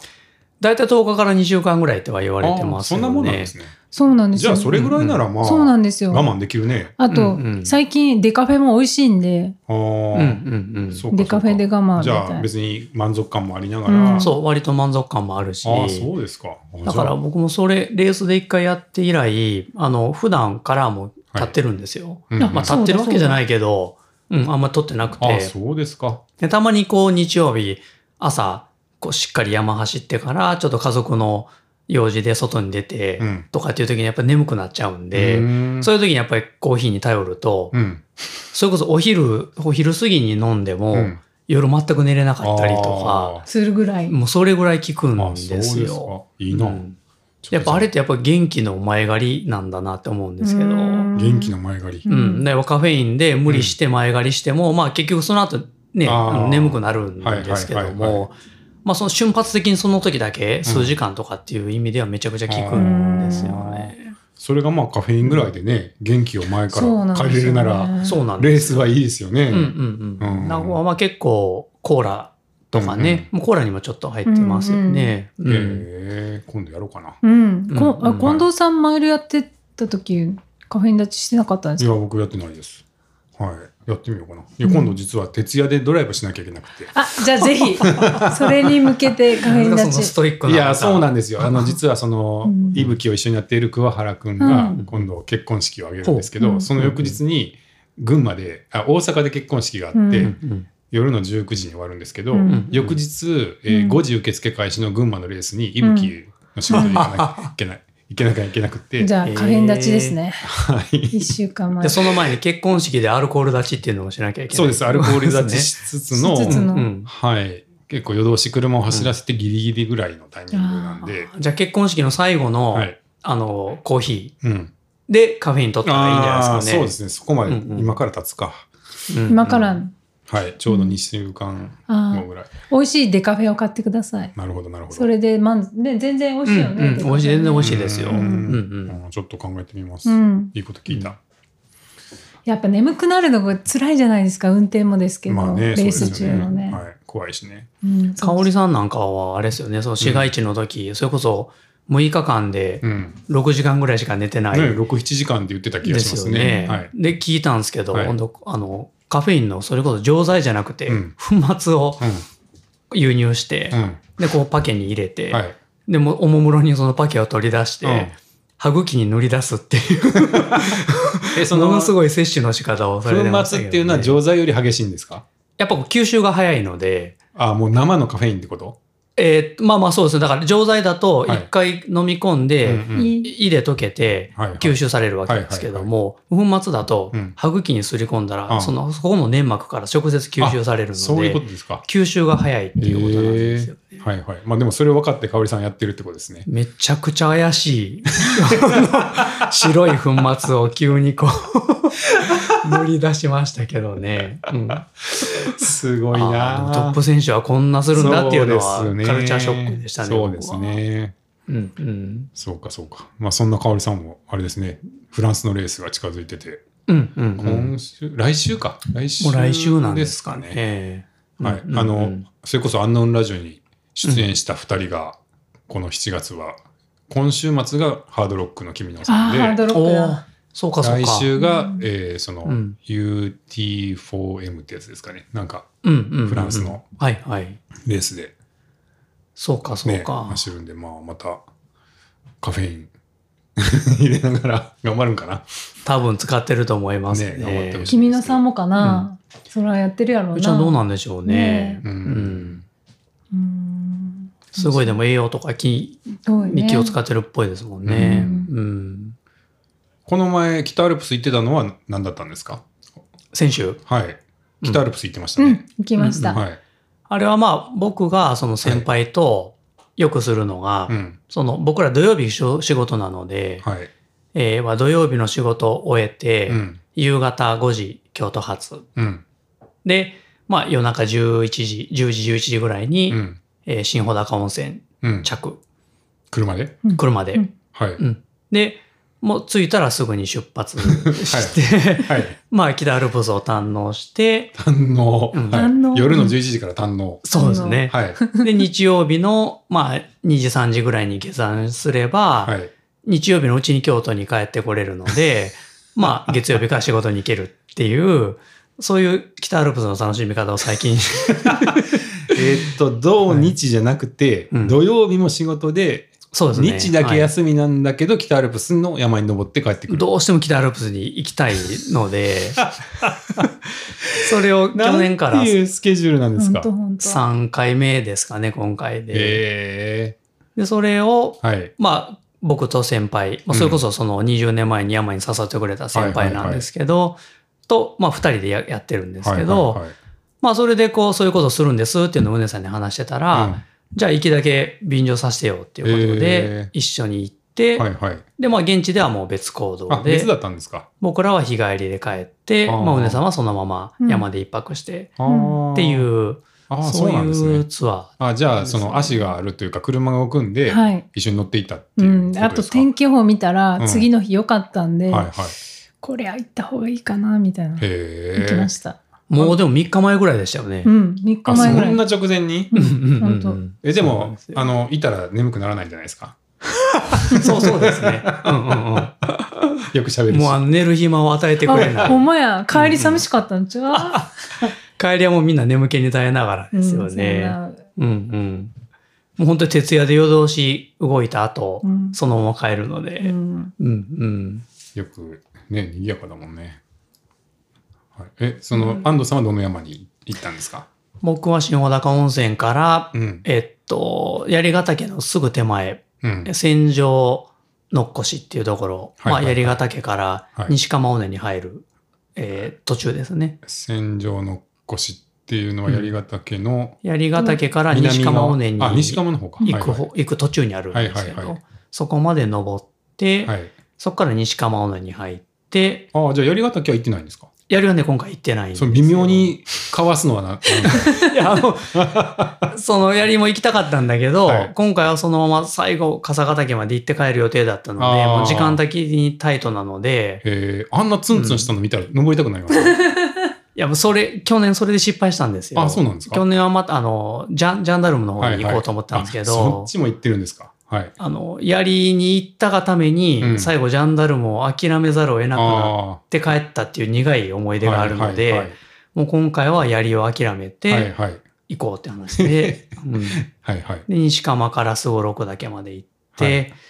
でそこから本当は笠ヶ岳まで行って、うん降りて帰る予定だったんですけど、うんちょっとよ深夜の西釜がもうめちゃくちゃ危なすぎて、はいはい。もう時間をめちゃくちゃ食っちゃって、えでー、ちょっとこれは笠まで行けへんなってなったので、それは天候が悪いとかでもなく、あ、ではなくても単純に時間が足りなかったっていうことなんですけあーど、まあき下り基調ですけどやっぱり時間かかるんですね、あそこ。あ、え、西釜ですか、はい、その西に向かっていくんだったら、うんまあうんうんちょっと下り基調じゃないですか。うんあのね、とにかくルートが全く、あの、夜なので、ああ、本当にわからなくて、はいはいその、それこそ、なんていうんですかね、尾根のピークを行くのがいいのか、巻くのがいいのかっていうのが、多分昼間なら難なく行けるんでしょうけど、うん夜は本当わからなくて。イメージはちょっと北側っていうか、うん巻くよねその、うんその方向だと右側やっぱそうなのちょっと下うんぐらいにずっと道があるイメージですけそどうね。ですよね。あの区だから間は。僕らそれも知らなかったんで。はい大体あの、風が岐阜側からすごい吹く。うんあ、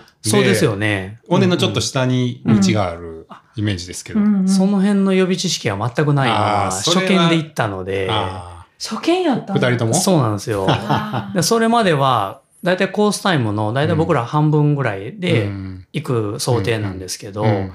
西川の区間だけ1時間20分のところをうん2時間10分かかっちゃったんで、オーバーしてめるっちゃかかってるじゃないめでちすゃか。くちゃかかったんですよ。えほんでもうやっぱりもう浮き石地獄でー違う道うを行くと、はいまあ、当然誰も入ってないので、ん。はい。でもう本当にい一歩足を滑らしたらみたいなそんなとこないからか そうですよね風風は大丈夫でした風はねそこまでうんあーそう大です丈夫でしたね、あそこ風が強いんですよねあ、とにかうく。んみたいですね、はい。でもやっぱりまあうん暑かったんでそれまでは半袖でしたけど、うんやっぱり稜線出てからは上は効きましたけど、ああ、そうですか。なんかもう僕うん、あの、うん槍ヶ岳山荘かうら、んあの、朝ご来光でう、ん槍ヶ岳登ってる時に、その、その西釜をこうう、ん滝雲がうん岐阜側から流れてきて、うん越えていうくんのとか何回か見たことありますけど、うんやっぱりそのうん岐阜側から流れてくる空気があそこあをガーッて越える感じで確かにあっちから来てましたねそうですね、うん本当に綺麗だったですけど、うんはい、僕は西川尾根を槍ヶ岳に向かって歩くのがすごい好きです、うんああもうなんかガンガンこう上がっていく感じで、うんでもとにかくはいは槍いヶ岳が好きなんですよ、あのうんいやまあわかりますそれは それはわかりますわかりますやっぱりそうですよねやっぱりなんかテンション上がりません、うんもうとにか上がくるもううんかっこいいうんかっこいいかかっこいいですよね,、ねなのに行かなかったんですね、そうなんですはいはいはいうんえーでじゃあすごろくまでちょっと時間かかったででそごろくで、はいでこれはどうも傘まで行けなさそうだなってなったので、うんまあ、逆にこうすごろくからちょっと水俣蓮華岳までうん、おう足を伸ばしてえー、でピストンで帰ってきてはいはいでそのまま鏡平経由でうん新穂高に帰降りるってあいーなるほどうルートだったんですけあどあじゃあ西側の尾根はあんまり行かなかったんですね。そうですね、なそうるほですどね。なるほどうん、本当は行きたかったんですけど。へうんええでもそれを一まあ、一日というかまあ前日からですけそどうなんですよ一日ってすごいな。うんそんな参考がある。 14、5時間ぐらいはいですかはね。あ、い。トレラそんなかかってないンなスタイルトレランの格好あ、もうトレランスタイルですね。シューズもトレランのシューズ。シューズもトレランあで。ーで、今回山小屋が空いてなかったので、うんまあ食料も全部自分で運運ばなきゃいけないのでう。ん、ああそうか。水もですかね。水はでもね、水は出てる。もうね、もうあの、 直前まではい大雨洪水警報が出てるってあいーはいはうい環境だったのうんうで、ん水はもう豊富にね、うんどこでもありまあまちす、ょっと降りればっていうことですね。そうですすねごろくのね水道は使えたんでああそうですか。食へえましたねえ。いやーいいな。なんか行きたくなってきたな。行きましょうよあえーあ土曜の夜ですけどうねちゃんはどこ、うんその後どうしたんですか。姉ちゃんは。はいあのいもう最初からだから別々、うんはいはい次の日休みを取ってはい月曜日うんまあ黒部頃らへん行ったことなかったあのあうん、カールのある。でそううん。よかったですうん三俣蓮華から黒部に初めておりましたああ、そうですか。あの雲の平経由でしか太郎行ったことなかはっいたはいのではいはい。うんあ、じゃあ折りたてまで行ったって折りこと。たてまで行っはいてはい。で言ってたように槍がね、うんもう途中から見えなくなると思っはいて残念だなと思ってたら、はい。意外や意外黒部五郎からも見えるんですああ、ね見える槍ね。が、はいはい。うーんああそこから見えるんですそうねちょっとぴょこっと出てて、うん見えるかもはい。かっこいいなと思って、へうんえ。どうやって泊まったんです。山小屋も閉まってたあ。とね黒部五郎の天場に、うんうんえっと朝の7時半ぐらいに着いちゃったんで朝の七時半。 だって10時ぐらいに出てるん で。ああ、深夜に出たからね。はういんうんはで、迷ったんですよこのまま太郎に行ってその日のうちに帰れるけど、うん。寝てないかうら、んもうちょっとね気力がなかったです足はあったけど、うん。なんで黒部五郎は転泊して、うんうんで小屋の人に挨拶したら、うん。水道がないからん僕の沢から水取ってくれって言われて、うん。普通に沢から水取ってへえ。貸し切りでしたああ、貸し切り。黒部五郎いいね。はい、寒い今の季節。夜だ夜けは朝方2時3時が寒いぐらいで、うんあとはまあ全然大丈ああ、夫でしたそうですか。うんいやーなんかインスタの写真が綺麗で、いやーあー最高でした、北ね、アルプスなーって思いましたはいはい。いやで私は逆にこなんか近藤さんがだからそのはい2018年にとか、あの OMM の練習とかで水晶の方とか行ってたじゃなはいいですか、はいはい。ああいうイメージがあったんで、う。うんんあの近藤さんの影響ですよほぼ行きたいなっていうのがあのあー2018年ぐらいからあって、はいはい。そうそうちょっと遠ざかってるな。ねえほんまや、はい。ちょっと先ネットの世界に、そうです よねあのまた、はい。ネットに住み始めてて、ち住ょんっとで。る山じゃなくそうてなんですよね。まあ私、は近藤さんのあの写真のイメージ通りだなと思いました、うん本当にあの、うんうん黒部から太郎の感じとかうん。前見たなと稜線がすごくね、良かったですね。めっちゃいいですねうん。いや安藤さんとかちょっとね異常だけどね ほぼ夜に移動してうん動きがね。うんうんうん。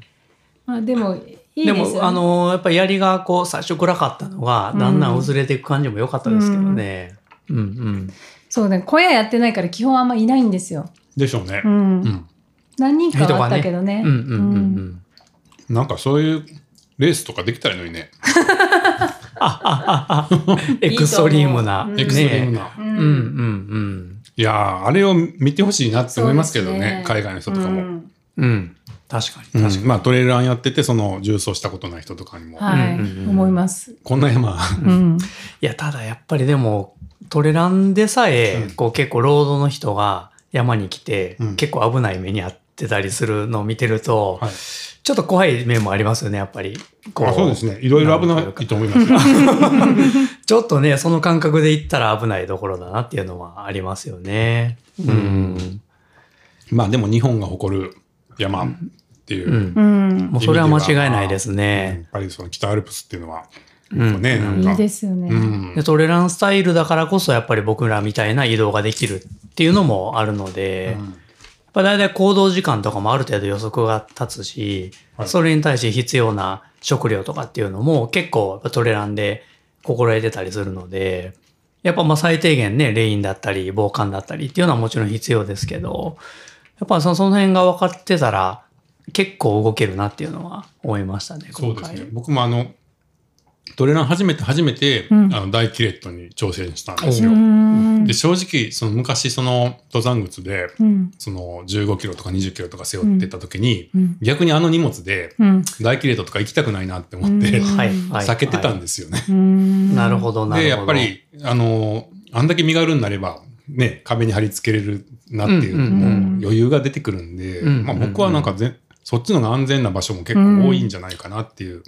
気そうがかもししいてれて。ないですうんあとはまあ天候が急に悪化した時にはいうん走って下れるじゃない ですか。その速さも全然違うと思うんですよ。確かに 確かに。ねえやっぱ、うんうんあの天候これ一気に崩れるぞってなった時うんに、うん下に降りれる速さっていうのが違うから、うんなるほど。まあそれもまあ安全な時もあると思いますし。うんうんうんうんうんまあ上からでもパ3時間とか3時間半ぐらいあればそうですよね。降りれるんではいしたうんに。だからまあこの後やばいぞって分かってから、うんうん急いで降りれば3時間4時間で、うんうんうん、下に降りれうるんってまあそれぐらい余裕余裕があればってうんうんうんと思うんで、まあ一概にねなんかうん何、たくさん荷物持っていれば安全かっていううんうんとわからないなっていうとこもありますけど僕は。うんあと私、はい登山靴を履いたことないんでわからないんですけど、はいうん登山靴よりあうんのトレランシューズの方が安全なんじゃないかなと思ったりするんですよ。 なんでですかなんかあ重たいし登山靴って見た目なんかどうどうなんですか履いたことないんでよくわかんないんですけど。まあその足のその、なんていうの筋肉とかがまだしっかりしてない人がその足をくじく時とかになるほどやっぱりそのちゃんと保護してくれたりっていうのはあるんじゃないですか。あうーんうんうんくじくっていうのはやっぱり大きいリスクなんじゃないですか。うんううなんかいつも見てて重たそうだし、うん動きにくそうだなって思ったんですけど、うんうん、そっか、みんながねそのこう足がっちりうん、ホールドできるほど足鍛えてるわけじゃなかったりするかなるらほ。ど、うんうんうんうんうんじゃああの普段走ってたらもちろんトレランシューズで北アルプスっていうのは別にいいんですよね。いいか悪いかっていうのは、まあ、 なんなんていうか別にそんなこと僕は判断する立場にないんで なん僕かには分からないで毎すけど回思っててなんかハイカーの人の靴がうん重そうだなとか、まあ確かに重そあうでのすまよまね、あネれタしないは。のかなとか逆逆にに思ねってた、うんうんうんうんでも履いたことないから何も言えないなと思ってたんで、うんうんうんそっかでもそう保護してるって感じね。僕高校の時にその、ワンダーフォーゲル部でしたけど、はいはい、えー、と登山靴は片足でうん2.5キロぐらい、うんえー2キロぐらいかえ片足で。あっえたと思孫い悟ます。空じゃないです か。 多分2キロあったと思いますよ。その重片刀、足でいわゆる重刀山靴と言われる、まあ、革革でできえーた、はいはいはい。まあ、分厚いソールかなりの、分は厚い。い、うんうん。靴でしたけど、へー多分両足合わせて4キロぐらいあったんじゃないかな。え、だってトレランシューズって今250グラムとか、そうそうです300グラムとうかんそんなんですよね。そうですね。僕の記憶が間違ってなければ、そうなのはい、うん2キロあった気がするんで、まあだからその両足の靴分ぐらいの時ありますよね、もうトレランのザそうですよねザック自うん。体ああ、そうですよ全ね。部の荷物が、うん。みたい大な。体今回も水含めて3キロとか、え4キロいかないぐらいじゃないですかね、それはすごい。ごいな。うん。はいじゃあ近藤さんああ足だけでも重いじゃないですか。走れないい。んですよねじゃあ。そまあ、それででも下り走ったりしてます走ってたんですか。へえ。まあ今はこの技術の進歩とか素材の変化とかで、うんうんまあもうちょい軽いと思いますけど、うだんかうんら30年前ぐらい。そうですねまあザそれぐらッいザックとかもやっぱりもっと重かったしその、へえ。ね、丈夫うん丈夫に作られていてその代わりうんやっぱり布も厚くて素材ももっと重かったんでえテントより重いじゃないですか靴が。テント確かに1テント1キロ切ってるからね、あ今。の今クロスオーバードーム600とか700とか。 600、うん、そううんか。へえすごいですね。まあでも技術のの進歩っていうのもあるんじゃないですかやっぱ素材の進化っていうのがあって、うんななんかそういうのをね、まあ、割と積極的に使って、まあ、それを使うからできるスタイルっていうのがあるっていうのは僕はすごい面白いなと思いますけどね。ううんんへうえん知らなかった。ねえ。うんうんすごいでしょ。うんそこを経てきてるんですね 近藤さんは。そうだからそねそのインターハイの予選大会とかがあって、山岳競技っていうのがあるんですけど、うんえー、4人でパーティーを組むんですが、うんうんえっと4人の荷物の重量が80キロ以上ないとダメなんですよ。え以上ないとダメ。 80はいはいあー計量があってうんスタート地点とか途中の抜き打ちの計量とかがあるんですけど、ままあ、水を飲むんでちょっと減ってもいいんですけど、うん抜き打ちの方は。にしてもまあ全部で80とか最後でも75とかないとダメみたいなのが決まっててでその、まあ、弱い子の分を誰かが持ってあげるのはあ、 OK なるほど、な一る応そほのど。ちパーティー4人パーティーでうんうんうん80キロの荷物を持っえて歩かなくちゃいけなくて、おなるほど。はい、で20キロってうんそんなことありますっていう。です よね。もう考えられない。ででそれ興味あったんでちょっと調べたら、はい今インターハイはうん15に変わってるんですよ1人。はあ、でもじゃああー60 60に減ってるだから多分もう現実的じゃないんですよに20っていうのは、なるほど、なるほど。はい、でも本当逆に軍隊かみたいな話で。逆に何を入れたらうん20そうそう何年っていう。あでもねやっぱ当時の、うんあのーテントも重かったしあー寝袋も重かったし一通りのもん全部入れたら、うんまあ、15とかにはなって、うんでも5って結構でしょ、で石入れてまし当時でも当時でもすた、かはい、ああ、なるほど。最後に石入れてですよね。だって20ってだいぶ。ほんまやね。ううんそうそうだからやっぱこの、何、技術の進化で、こうんう、いろんなものが軽量化されて、うんうんでも、もう20っていうのが、現実的じゃない。うんもうだから12、ってな3ってキロぐらいにるなっかてるからら多分今15にななってるのかなと思いますけどね、うんなんか今ルール調べたら最近そうなってて、うんでてただその当時のしせあのすあの装備で冬山も行かせてもらってたんですよ、はいちょっとうんうん高校によってはもう絶対行かないってういうん高校もあるんですけどわ割とその、まあ、萩先生ですけど、うんうん萩あ先生の市街地でも非常にお世話になってる、今あの三重県の山岳連盟の副会長、されてる、あ、の、萩先萩生先が、生まあ、高校の恩師なんですけど、その萩先生、まあ、割と本格的な山をやる方だったんでう、んあの、冬山も連れてってくれてて、素晴らしい。で、その時はでも本当に30キロぐらいはありましたね。やっぱその、ありとあらゆる、なんかそのスコップ持ったりとか、若持ったりとあかー、もう全部その、冬山ですもんね。はい、あの重いやつを持つんで、うんうんで、うん、まあ、予備の食料とかもう、んやっぱりそうんうんの、はい、かなり多めに持ってってなって、30はってほんと辛かった覚えあります。ちょっと全然違う競技ですよね。あ、そうですね。僕らがやってるのとは。そうですね。ねすごいよく覚えてるのは、うん僕は、あれは基礎、基礎駒かな、うん基礎駒を、うんえーっと、西側から、うんあの、不冬期に登ったことがあって、うんあったんですけど、やっぱ30担ぐってなると、いくら高校生のなんか元気な時でもやっぱしんどいんですよ。うん肩が痛くて、もう、んんん本当辛くて結構辛い思い出がすごい多くて、なんか本本当僕山が好きで子供の時に親に連れて行ってもらって、それこ、そあの山頂とか着くと、うんた楽しくて走り回ってて、うんトレランじゃないですけど、うんなんかこうあちこち走り回ってわーってこうやってたうんうんうんうんりしてた思い出があって、うんそういう楽しい思い出があったんで山始めたんですけど、うんいざ入ってみたら本当そういうすごいなんか重い荷物背負っ て重い靴履いてみたいな感じですごい結構辛かったんで、うでんちょっとそれで一回山が嫌いになってしまって。そうですよねでそれで大学でサイクリングやったりとかして、うんまあそんなにこう、まあ、たまに山遊びで登りますけど、うんそんな真剣にはやってなかったんですけど、うん本当その長い時間を経て久しぶりに山行ってみたら、まあ、ありとあらゆるものが軽くなっていて、うんうんうん短 パンで走り回ってる人たちがいて なるほどななんて自由なんだって自由なんだ とだか。らすごい僕はそれが嬉しかったですけうんどね。うんもう本当に浦島太郎状態で、そうですね山ってこんなに楽しいんだっていうのは。そうですねもともとやっぱそういうのが好きでっていうか、うん子供の時走り回ってた感じがあったんで、うんうんはい、あなんかやっぱこれでよかったんだみたいな。うんなるほどうんな。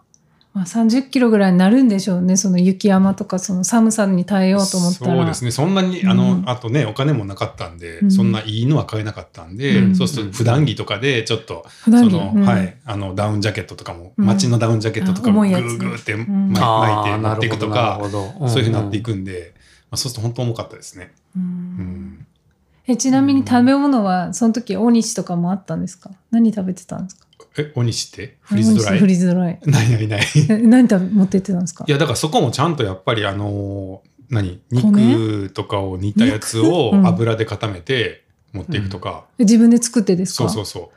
うおへーー野菜とか肉とか炒めたやつをあ僕は作ったかな 覚えてないけどなんかそうんの油で固めたり、手作りですかそうそうそうう、んであのへえあれですよあの牡蠣もガソリンっていうかあえれはうーんとおーへえガソリン背負ってったんですか灯油灯油かうん灯油灯油ストーブかうんストーブですねあのホエブスっていううんどうなんですわかええわかんないあの固形燃料みたいなのをや、うんあのまず炊いて、うんでうん温めないと気がつかないんですよそのうんうんうん気化しなうんい気化するまでなんかそのうん余熱をしなきゃいけなくて、うんうんななんていうんですかこういう金色のうんごっつい重い何ストーブです。ストーブはい、はあでそれそれあんまりあの重そうテントの中でやると本当酸欠になるようあなあなるほどなるほどやつですけうど、んそれを持って行って、うん重そうですよね、うんはい、重いです重いです、でその燃料もちゃんとタンクで持ってそうかでなすきゃいよけないし、ねはうんへえ想像い、なんかすごいい軍隊っぽいですよ、う本ん当に。ほんまやうんうんあんなジェットボイルみたいなあんなあもうない全な然いわけですねないないないない。 そんな簡単にお湯はわかんないです。 そうですよね、はいああとね、うんあ、そうそう、ヘッドライトが豆球やったんですよ。何それ炭酸の電池が4本入っあ電て池、豆球。豆球だから、その、ーメそもそも、その夜間行動っていう概念がなかったっすよ。ななるほどなるほどそうそんなんも絶対やっちゃダメって、その、うんまあ見えないし、そもそもそんな豆球じゃ。まあそうですよね、はあ夜はもうちゃんともうおとなしくしとけって、はい、だからえ転 LED、は売い、をうんだから LED の発明も大きいですよね。だから青色 LED が発明されたから、白い光が LED 出せるようになったわけじゃないですか。はあ、うんうんあの青色 LED までは、LED でライトってなかったわけですようね。んうんうんうんなるほどな電球あーだ からそもそも電球電球っすよ本当にそんな電気ね食うもんやってたらすぐなくなるしうんマミ球じゃね 全然見えへんしそうかそういうあの商品はあるんですかヘッドヘッドバンヘまあだからヘッドイライトヘッデンっていうのがあるだからけど豆球豆球なんですか豆球ナショナルとかが出してためっちゃおもろいナショナルですねナショナル製のナショナル豆球のヘッドライト使ってましたレアやなそれすはごいね、うんうんペツルとかじゃないんだね、舶来品はないですそんなそうねえありとあらゆるものが多かったなえめっちゃおもろいじゃないですか、でも言ってもほんの何そ十うそう年まか前だ自分が生きてる間の話なんでそうですよねうん大すごい進化、ねそうそうそううんだからやっぱりなんかそういう新しい道具をねどんどんやっぱり意欲的に作っている人たちってすごいなって思うし、うんまあ、GPS もなかったですからね GPS も90年代ですよねその民うん民生化されたのがアメリカ軍のもともとあ軍軍事用の衛星なんでももともと全部暗号化されていて一そう般なんですか、のうんうん民民間では使えなかったんですけどうん90年代にか徐々に解放されていってうんで最初は精度をわざと落としてたんですよだから結構誤差がえ民民生だとが誤差があったんですけど、まあ、だんだんそれも解除されていって今最大の精度で使えるようになってるんで、今ぐらいの精度が出始めたのはもう今年の今世紀になってからですから、なんかそういう意味でもね、その、今は普通に、ねえ前は GPS ないとね、もう、あんなじゃちょっとのズレで文句言ってたらダメですね、 僕。ちょっとなんかこの大和語現地図ずれてるやんとか言ってますけども、あ文句じゃダメってことですね、あれはね。まあ、そもそもそんなものは 神しかなかったんですからね。あ そうですよね神とコンパスしかなかったうん、うんで。ん、うんそうそう。あ、だからそう、ラジオ持って行って天気図書いてましたよ、毎日。ラジオで。 AM ラジオをうんうん持って行って、AM 短波どっちだったかな、うん持って行って、うんで、まあ、気象、その、のおー天気時図を間に自分、であの書いラジオを聞いてこう、うんまあ、アンテナ伸ばして聞いて、ううんうんで、まあ、それしかないじゃないですか、その、うんスマホと情か。報源スマそホうでとすかよなねいんで。うんだから、で、その、うんうん西表島何ヘクトパスカルとかって言うんで、まあ、地地図上にそのうん気圧を打っていって、で、それを結ぶ等圧線を毎日書いて、うん等圧線をで、気圧配置を自分で把握しうて、わーすで、明日の天気を予測して、で、どういう行動するか決めるっていうのを毎日しなきゃいけなくて、僕はその役割だったんで、へそのえ。毎日。天気図からも予測するだけですよね。だからね。あ、情報はそれだけです。もうなはんかもい。う降水確率何パーセントとか。まあ、あとは観天望気ですね。うん。か観天望気ってわかりま観す点もわけわかんない。観天望気ってわからないですかはい観点も何ですか初めてえ、観天望気って言葉わからないですうか、んなんか言葉自体わからないです。ああ、そうですか。天を見て、うん。気を望むっていう観天望お気ーでな、るほど、な要るはほもうど。空を見て天気を予測する。ええほほー。観天望気っていうのも結構、うんうんあそもそもさっきのそのインターハイ予選その山岳競技って、あの座学があってテストがあるんですよ、うんインターハイ。イなのに、うんあのペーパーのテストがあって、うんうんその点も加味されるんですけどその山の知識テストみたいなのがあって、まあ、いろんなものが必要なんですけど、その一個やっぱ気象が大きくて、うん大きいですよね、それは。はいうんで結構本当に身を守るためには、うこうんこういう雲があったら雨になるよとか、ううんんうん。こっち向きの風だったらどうだこうだとかそういう。観天望気。そうなるほど近な藤さ。んだからですね、なんか一緒に山とか行ってる時に、うんうんこう教えてくれるんですよ明日はこういう天気だよとか。なるほど、なるほど。で、ううなんかし今回もね市街地の時あの龍ヶ岳登ってった時ももうちょっとしたら晴れるから動画押さえといてとか言われて、ああ。したら本当に晴れてきて、うーんそんなことあったっけ ありましたよそれあれちゃうヤフー天気で普通に雨 雨雲雨雲レーダー見てただけ。いやだからそれもだから今雨雲レーダーとかあそるっかあるからさピンポイントで見れるけどそうですよね。もうめちゃくちそゃんなんないんで、精度高本当いでに、すよねはい、気圧配置でどう動くかっていうのを読むっていうのをやってたんですけど、すごいなあこんな僕の昔話の話よかったでしたっけ、めっちゃ興味あるんじゃないですうんか面白いですよね、でもね。近藤さんの話ね、うんいやいやいやうん面白い、 まあだからあれですよね北アルプスでレースしたいなって話ですよね、 まあいろいろ難しいでしょうね環境省とかがね、まあやっぱうりん希少なうん自然環境があるんで、うんうんなんでどこに許可を得ればいいのかとか、うん難しそうですよね。そのトランスジャパンがまあ北アルプスとかうんうんうんうん重走しているわけですけれども、うんあうんまあ環境省とやっぱりいや結構環境省なん話でをすしねてうーるんんじゃないかと思いますね。うんでうんやっぱりその30人でうんっていうその人数制限つけてるうところとかんはなんかそういうところだと思うんですけど、うんなるほど、なるほど。うんうんアルプスにあったわ環境庁っていうあの杭とか、ああ環境庁なんやなと思って見ながら歩いてた、まあ、国立公園ですからね、うん国立公園の,、まあ、あその所うかそ所うか管の省庁うんが環境省うー。なんんで、うん、ライチョウとかいますからね。来週いた来長いましたね、今は回いね。あありました会いました、会いました。うん。あれも天然記念物天然記念物でした、なんですかね。ねうん。いや、うん。いや、なんか僕、めっちゃ僕は初めて見たんですけあど。そうなん本当ですかそう、そうなんですよへー。 まあなんかまあ、別に可愛いんですけど、うんなんか、すなんでみんなそんなライチョウ、ライチョウって言うんだろうなっていうようなところは僕にはあ って。あそうですかうんうん。だからそう珍しいんだろうなとは思うんですけえでど。も見たことなかったんでしょ今まで見たことなかった。今まで見たことがない鳥にあったのに、うんうん。そんななんですか、いや、なんか、その、いや、すごい珍しいんだろうなとは思うんです けど、かわいいやんそんな可愛いかなって僕は思っちゃったんですよ。あんま逃げへんやろ あ逃げなかったですね、確か。うんなんに。トトロみたいにこう歩いて石鹸の上をちょちょっと歩いてって、こうう、ん僕らを誘導してくれたんですよ。えー、誘導してくれたんです か誘導、まあそうですね、その後、一話その後ついていければ、はい、うんちょうど西釜を抜けれたっていうところだったんで、うんうん、それは良かったですけど。うんうんうんへーあれ、なんか泣き方とかが特徴的なんですかあんまり泣き方もちょっとそんなの面がよくわかんな白いんですけどかった気がするな謙虚どんなんやったかなみたいなこの前聞いたな、うん去年僕も親子に会って、うんちょっと泣いてましたけどうね、んうんまあ、ちょくちょく見ますね、うんでも骨上げてたら、見うるんうんうんうんで真夜中行動してたんで、うんこうボールついてこう減点の明かりだけじゃないですかでふっと見たらここにおったんですよ。おううんわーって言ったら驚いて飛んでってあんま飛ばないんですよライト飛ぶのあいつ飛飛びましたえー低空飛行だけど、まあそれ結構レアなんじゃないですか、うんうんでしばらく行ったらあー行っちゃったなと思ったら目の前にまた止まってて多分寝てたんでしょうね、うんずーっとぼーっとしていたんでうんめっちゃ写真撮ったけど、と出ましたねう、ん見た見た、ううんんうん私の声でびっくりしたみたいわーって言った んで、ま飛んであって結構大きい声出してたんでしょうね多う分んねでしょうね どうせねごめんって言って、うん、可愛かったなライうちゃん、ん天天も見まましたこれ天天いたそんな高い山に天がいいたたよこうのんイタチかないた天だと思うけど、ううんんい夜の方がね動物結構いませんでしたああ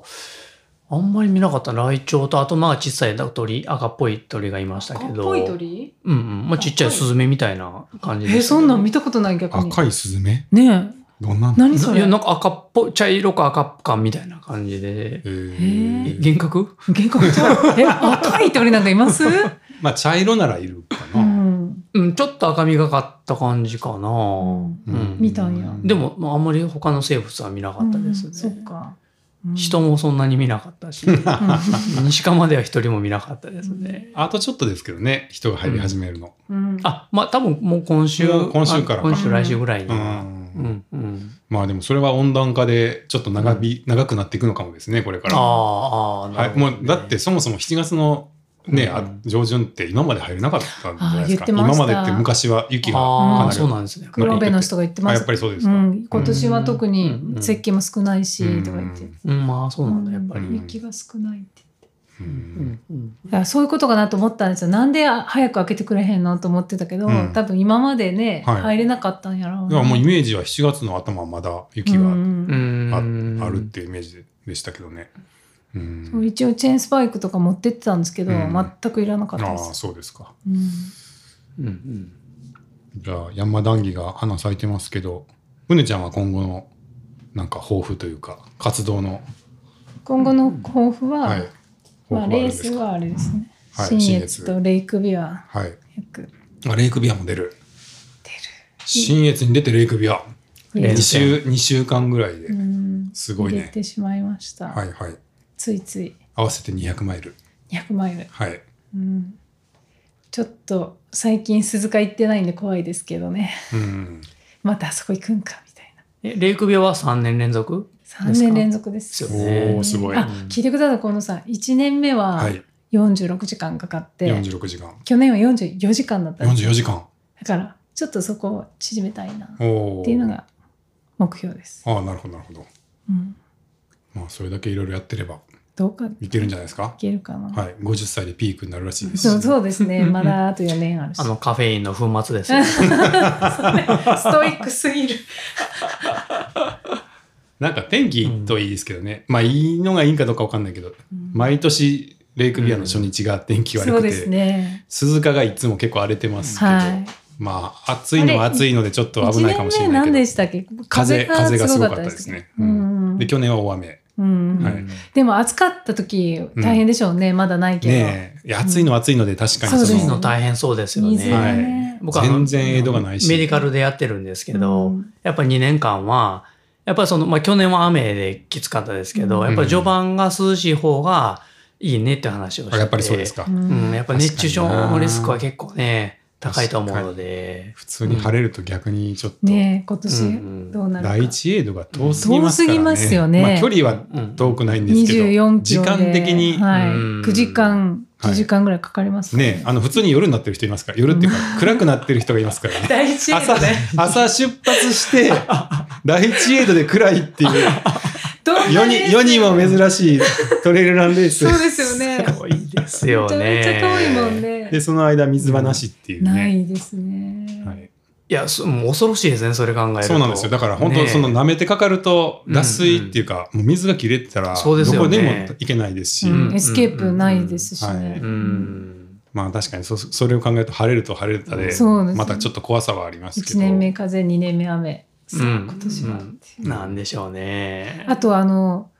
あれ、ま、周りがすごい盛り上がってますよやっぱ関東勢とか、うん、うん、しあの名前が知れ渡ってる感じです、3年目あにレイしクて、ビア、ねはい、はいはいはい去年ぐらいからそうだったんですけど、うんはい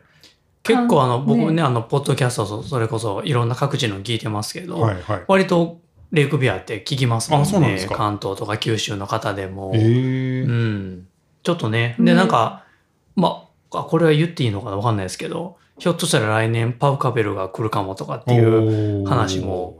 あったりなかったりみたはいいな。はいはいはい、うんう。ん、はい、すごいね、うんはいはいなんかとある筋 かドラスから ね、ら聞いたことがあります。うはい。んなんか普通にレイクビアっていう単語が、うんなんかその SNS とかでも出てくるっていうのが、ううんんあこれはすごいなって思います。うん、まあコロナの時からちょっとその新しい100マイルレースっていうのが、まそうあ、ですねちょっとね小規模なうん100マイルレースがいっぱいね、さっきのまあシェールもそうですけど、うんうんうんなかなかやっぱメジャー大会が開催が難しいそのね、うん2,000人とかの大会がどうしてもやっぱ難しかったと思うんで、でもやっぱり走りたい人は走りたいから、うんうんじゃあうん小規模でもいいから作ろうって言ってまあそうですね日本中にあの、うんちょっと小規模な手作り感のある100マイルレースっていうのが生まれたと思うんですけど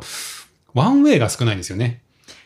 うんそう周回はね、結構ありますけそども。うですねやっぱ運営を考えるとどうしても、うんまあ、あとコース取りも、うんワンウェイってうん160キロって長いですよ。うんなかだなってか長い三重県からです滋よ賀ねまで来るんですから。 そうですよね。はいめっちゃくちゃ長いんうんうんうで、んその、まあ、整備とか、あの、調整も大変なんで、うんうんうん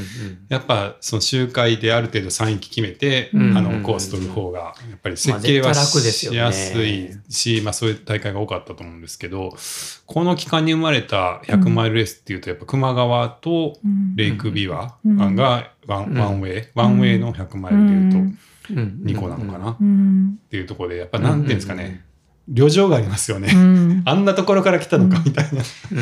ん。旅情がある、こう んね、うんあ熊川もあんな山奥からね、はい海の方まで行きますしね。そうですねはいうんやっぱレイクビアは最後の最後のご褒美の景色琵琶が湖、うんうんでそこからやっぱりスタート地点の方角が見える、琵琶湖越しに見えるっていうの蓬は、莱ね。山からね、うんうんうん。それがいいですよね。そうですやっぱねり蓬莱山から鈴鹿山脈が見えた時の遠さったらね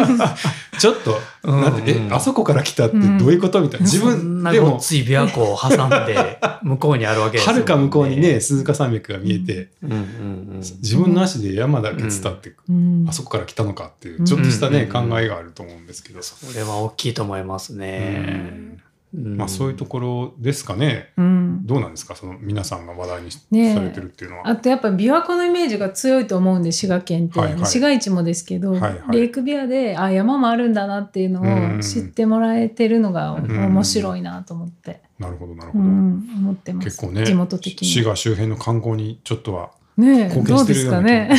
が すうんうんうんるんですけど。いやだいぶ界隈でも盛り上がってると思いますよ。レイクビアにいつか出たいっていう人も結構話聞いてますしああそうですかう。うんん、目標にしてる人も多ういと思います。んもうちょっと険しいですからね、はい特に最初のね鈴鹿山脈が。あと今年結構あの、はい抽選落ちた人がああいてそうですね。去年まよりも。あね、定員は初回が100人だったのが今うん300人になっていてう、んですけど、えー応募が500人あそうだったんですぐからいあったんですかねうんちょっと正確な数字忘れちゃいましたけうど、んでまあ泣まくたあなの泣く泣くですよその、うんねアメリカのレースみたいにこう、ね、ポイント制というかチケット制みたいになああってるんですよね。はい今はいはい年外れた人はええチケットが1枚もらってみたいな感じでうんうんう、んそれもなんかこう、そそるものがありますよね。あそうですか。ないよね、うん日本にそういう制なか度なはかないですよね。ううんん300人だからね、うんうん。うんうんうんだからついついあの去年完走したら出れるじゃないですか、はいはい。なんかやっぱ出あとこうかなみた権い利を権利をな失いたくないみたいな。そうそうなるほど、なるほど。のもあってちょっとエントリーしちゃいましたあー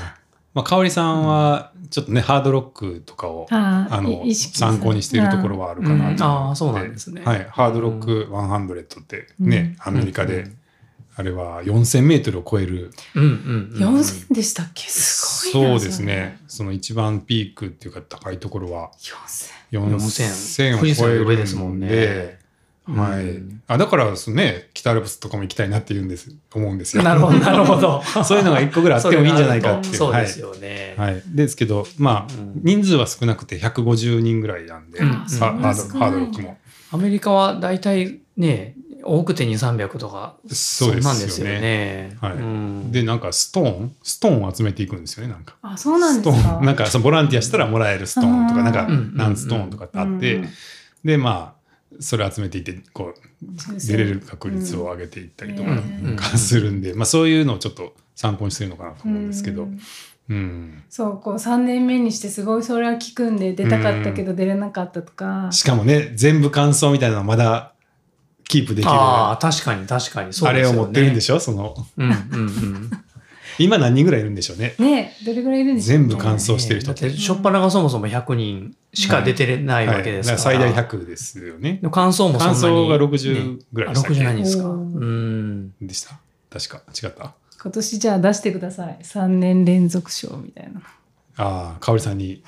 言ってください言ってください まだ早いとか言われるか ら 5, 年からみたいなあでも本当になるほどハードロックの表彰式とかは、うんそあそれが一番うんリスペクトされてる感じで、へー面面白かったですよその早い人もまあうんもちろん、うんそう称賛されてますけど、うんそので出てる回数で呼なるほどばなるほれど呼ばれていってた。うんうんうん。じゃあやっぱださからファミリーって感じなんですよ、うんなんかその表彰式うも、んなうるほん。どすごい雰囲気が良くて僕も楽しかったですけど、うんいやもうバーベキューは最高ですよレイクビューはあそうですねあれもうんなかなかう、んバーベキューもいいですし。うんあと、エイドもね、うんエイドも抜群ですようんね。うんレイクビアは。うんね。もう本当に、ね何でしたっけ親子丼とか。ううんいろいね、ろ親子丼なんかあれ、注文制で一人ずつ作ってくれるんですよね、うんわざわざ。ううんんうん。うんあと安藤さんがあのも戻り神社の守護神でうんうんみんなの健康になってる、うんそうでドクすねターね今年もですか今年ももうそれする予定なんですけど。あそうなんですねはいはいはいもうほんとボロボロの状態で 来るので。まあもう最後のエイドなんそうですよね。で、その後さらいに1000アップぐらいの山がはい待ち構えてるので。はいそうなんですよ、うん最後とはいえあっこからあの霊山とうん何でしたっけ、あれのそうです権ね。限と。権限あ、そううか、んあそこの、そうか、あうんのメディカルを安藤さんがやってくださってるんですね。そううなんですよ。うはいはい。どうですか例年、どんな感じややっぱだからもうその、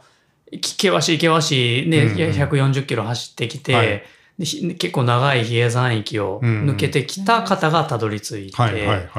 で、まあ大体もう皆さん2番目に入ってるんですうよんうんうね。んもう本当みんな幻覚見えまくりの人たちが。うろうろしてて、はい。うろうろね。うんもはうい去年なんかは、うんだから、もどろき神社にたどり着いて、うんちょっと寝ますとか言って、ううん。 7時間寝て、おうだから夜ごいい飯や夜いいやご飯食べて7時間寝 て、朝ご飯食べて出てった人がいたりと か。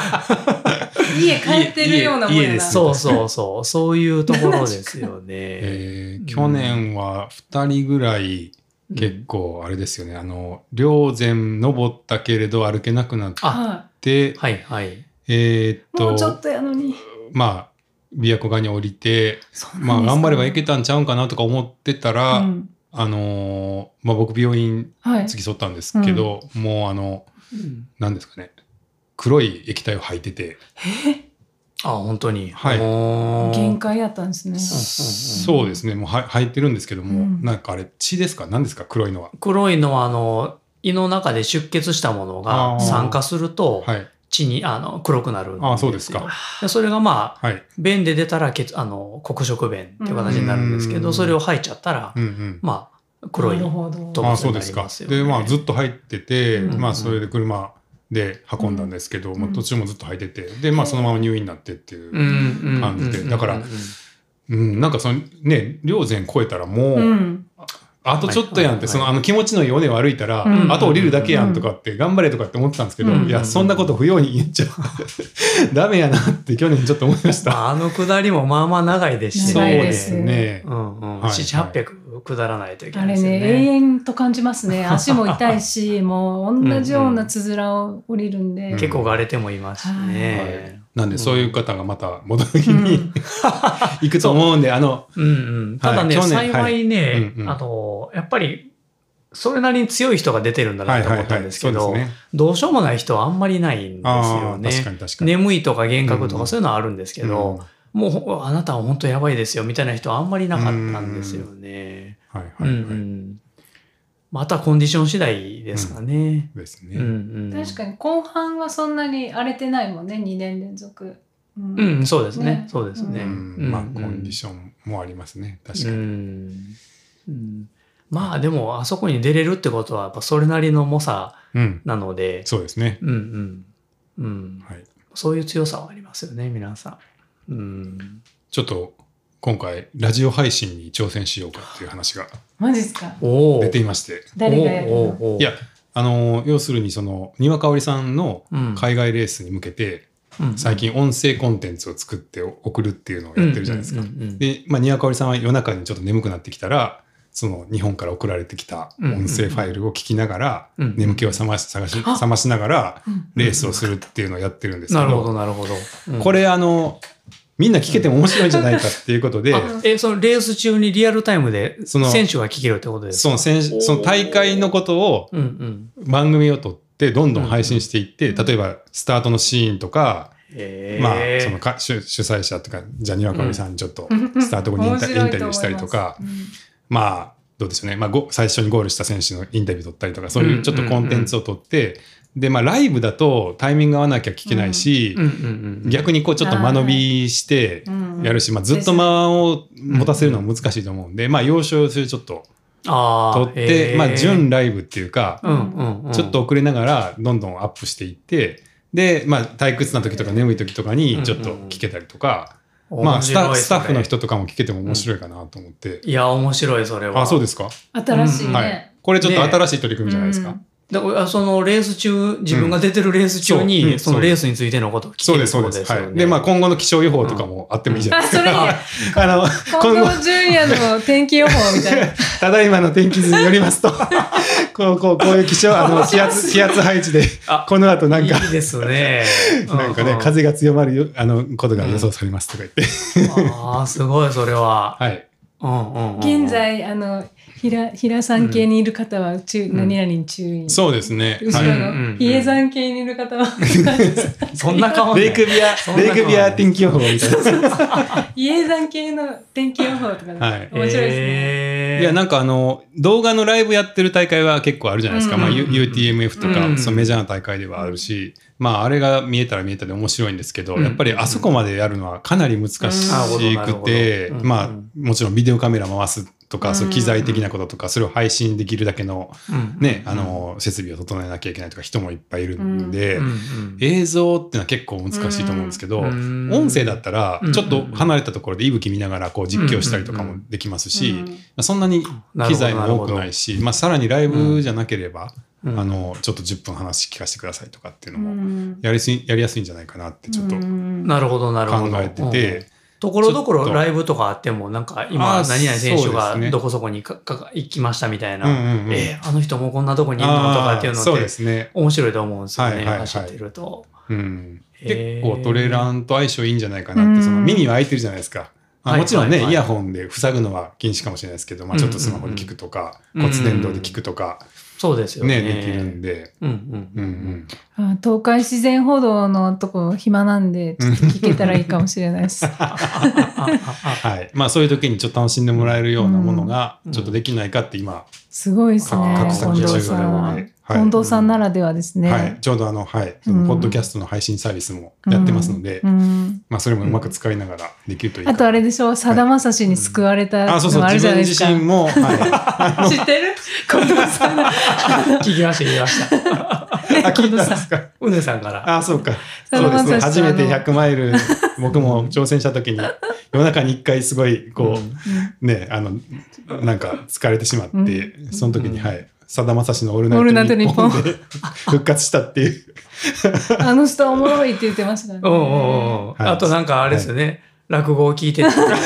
そうそうなんかずっと後ろから人が追ってくるみたいな。そうそうねえ富士の樹海 でなんか後ろから、んあの笑い声が聞こ えてくるっていうすごい恐怖体験をしてなんかいや、それね、はい今回の UTMF はいで、近藤さんが言ってた樹海ってこの辺かなと思っうんはいてはい撮ってましたうんう。んうんいやだからあのあそこの手前でしょ違うんですよあの国道通るでしょうんうんうん、通る。あのは UTMF、いはい。あそこをそのふ富士100マイル、うん富士山100マイルチャレンジの時は、うん東海自然報道の全部樹海の中を通ったんです全樹海だっただからあの長い労働そをうなんですね。全部樹海だったんですよ。で前も後ろも誰もいなくて、うんうわ真っ暗あそこの樹海そうか。はい一応道はあるんですかあ東海自然報道があるんですけあど風穴の前後ですか前後といなんうとなかく風穴の。正直。鳴沢風穴のそうよね。そのなんとか村があるじゃないですかあそこからうん次のその、あ、小事故お大。山田大山田山違うな何でし足たっ和田山けです足ね。和田山の正と直こから足ま和で田ずっ山に。と樹海の中、うんうんなんですかじゃああの一部だけですよね。ロードを私たちは登るあの区。うん間ですよね。そうそうそうちょうど僕はウネさん抜いたとこです。あ、そっかそっうか。んうんうん。うはいそっか。もっとちょっとあじゃあ私たちはちょっとだけだったよな。ーん。樹海うはんうんうん。そうね。うんそうそうそうそうで、あそこで、こ う、後ろから笑い声が。そうなんです よなんかねまあその時は僕はエアポッズつけてたんですけど、うんその立体音響とかで最近、前とか後ろとかから音が聞こえるんですよね、なるほでど。それあんまりなる普段感じてなかったんですけどほど、うん後ろの方から怖いよ、それ。クスクスクスクスみたいな笑い声が追いかけてくるんですよ。マジで怖かったですよ、本当に。ちょうどそのタイミングでそれやったんですねそうなんですよね。はい、だなんかもうちょっと明るいね。あのああ、そうですね。自分がこう関係してるようなコンテンツだったら、うんうん結構元気も出るし、うん、うん興味も持って聞けるんじゃないかなっていう気がしてて。めっちゃ楽しみだね。う。うん。うんんいいっすね。うんはういんうんまあちょっとうまくいったらぜひうん聞いてください、走りながら。そう。じゃあやっぱ300人なんてね、割と一人の区間多いんですよね。うん。うんうんうんうんいいと思います、レイクビュー。はいじゃあまあそのとこですかね。うんねこれな、何やったん大丈夫ですか、このさん。 なん使えか言るいなこ 言い残したことないですか残したことですね。ちょっともうちょっと頻繁にアンノウンに来ようかなと思います。おお急いに。やいや、なんか久しぶりに来て楽しいな。唐揚げ美味しいですしうね。んうんでもあの空間いいですね。んなんかうんうんうん久しぶりに来ましたけはい。うんうんうんついつい話し込んでしまうっていど。うそうですね。感じはあるかもしれないですうね。んやっぱあの、あれですかね。後ろに墓地があって、みんなワイワイしてる感じですかね。確かにね。うん墓地があるんですよ、まあまああ、そうなんですか。うんあ知らなかった。墓地側の人たちはずっと寝てるからね。 どういうこといや、まあそんなせかせかしてないじゃないですか。 永眠されてるんで、そらそらそうですよね。だいぶ時間の使い方がこうリッチな感じでしょ。なるほど、なるほど。はあいそんな考え方したことがない。全く、全く次に行かなきゃとかないんでね。うんうんうんうんもう予定があるから帰んなきゃとか、うん明日仕事なんでとかなないじゃないゆでっすか。くり、ゆっされくてるりんですねもう時間をたっぷり使われて るんで。いいいい空間だなと思い ました。久しぶりに。うんうんはいうんじゃあまたきちょいちょい来てください。はい。はい。じいや、ゃあ、安藤さん。なんかありますかえ何 か一言いやーそう、もう本当急遽ね、はい撮影さ、撮影というか、うん収録させてもらったんですけど、はい。もう僕結構あのラジオファンなので、そうなんですよそうねでね。うん、結構よく聞かしてもらってるので、はい。それが嬉しかったです。うん、うんはいい、や僕もなんかこのなんかねいつも聞かしてもらってるっていうのを伝え伝えたいなっていうのをずっ嬉し い。と思っててはい。なんか結構やっぱいろんな本当に自分の普通に生きてたら会えないような人たちの話を聞けるっていうのうがんうん普通に面白くて、あ、そうですか。そうなんですよ。なんか、その興味ない分野すぎて、うんうん、思んないわ、みたいにならないですかいやなんかまあ僕はそうなんかもしれないですけどやっぱり興味ない分野のことを聞けるっていうのは逆にへ「へえ」みたたいなうわ「こんな言葉があるんだ」とか、はいはい。こんな世界で生きてる人がいるんだみたいな。ああーそうか。最近のあの Web3 のやつとか大丈夫でした、何え、何言ってるのあはあのね、あわあの、やっぱ専門用語 がたまにあるんですよ。やっぱり専門用語は分からない。い。あの Web3 でちょっとい一部の人をもしかしたら、あの行き過ぎました置いてきぼりにしたかもしれない。でも今回山に降りすぎてまた、うんそうなんでです。私も思ったんです。それ、山と一緒じゃないか なと思って。そうです、そうです。まあだからお互い様ってことですそうですねそういう触れ幅がいいのかなっていうのを。あ、そうですか。うんうんあーなので、まあ逆にね、ここで喋ってるっていうのが変な、変な感じがしましたけども。いやいやいやうんいうや。んうん。なんかでもね、本当山と道さんもできて、う。うんうんん。ね、まあ僕たちが市街一周取れるとかやってることもあるんで、割と山の系のこともうん。ね、あの、はい、うんうんあの、Web3 と山ってうなんんか、だいぶ、だいぶ対局なんか対局っていうそうか、ですよね。な感じもするんですけど、まあそういうのが、こう、混ざ、はい混ざってるのがまた、うねんいや、それが近藤さんですもんね。そうそうそうそう。それが同居してるのが近藤さんなん藤さんだで。近うんうんううんんそうですね。うん重い2 5キロの靴履いてた時代からの確 遍かに。歴、そう。北アルプスにいるかと思いきやウェブの世界にいるっていうのが近藤さんの面白さですよね。うんうんでも本当2 5キロの靴が一番衝撃でしたねあそうですかはいおもろすぎるはい、昔のはい、もしかしたら両足で2キロぐらいだったかもしれないです。 はい間違ってたらごめんなさ い。も持ってるかもしれない。ちょっと持ってるかもしれない。倍やん倍いやでもその3 0キロね石を入れてたっていう2 0キロかうん。うんうい いんいい話聞けてよかったはい。じゃあ、そんなところで。はいはい。今日はどうもありがとうございましありがとうございまた。ありがとうございましさた。ようなら。さよなら。あ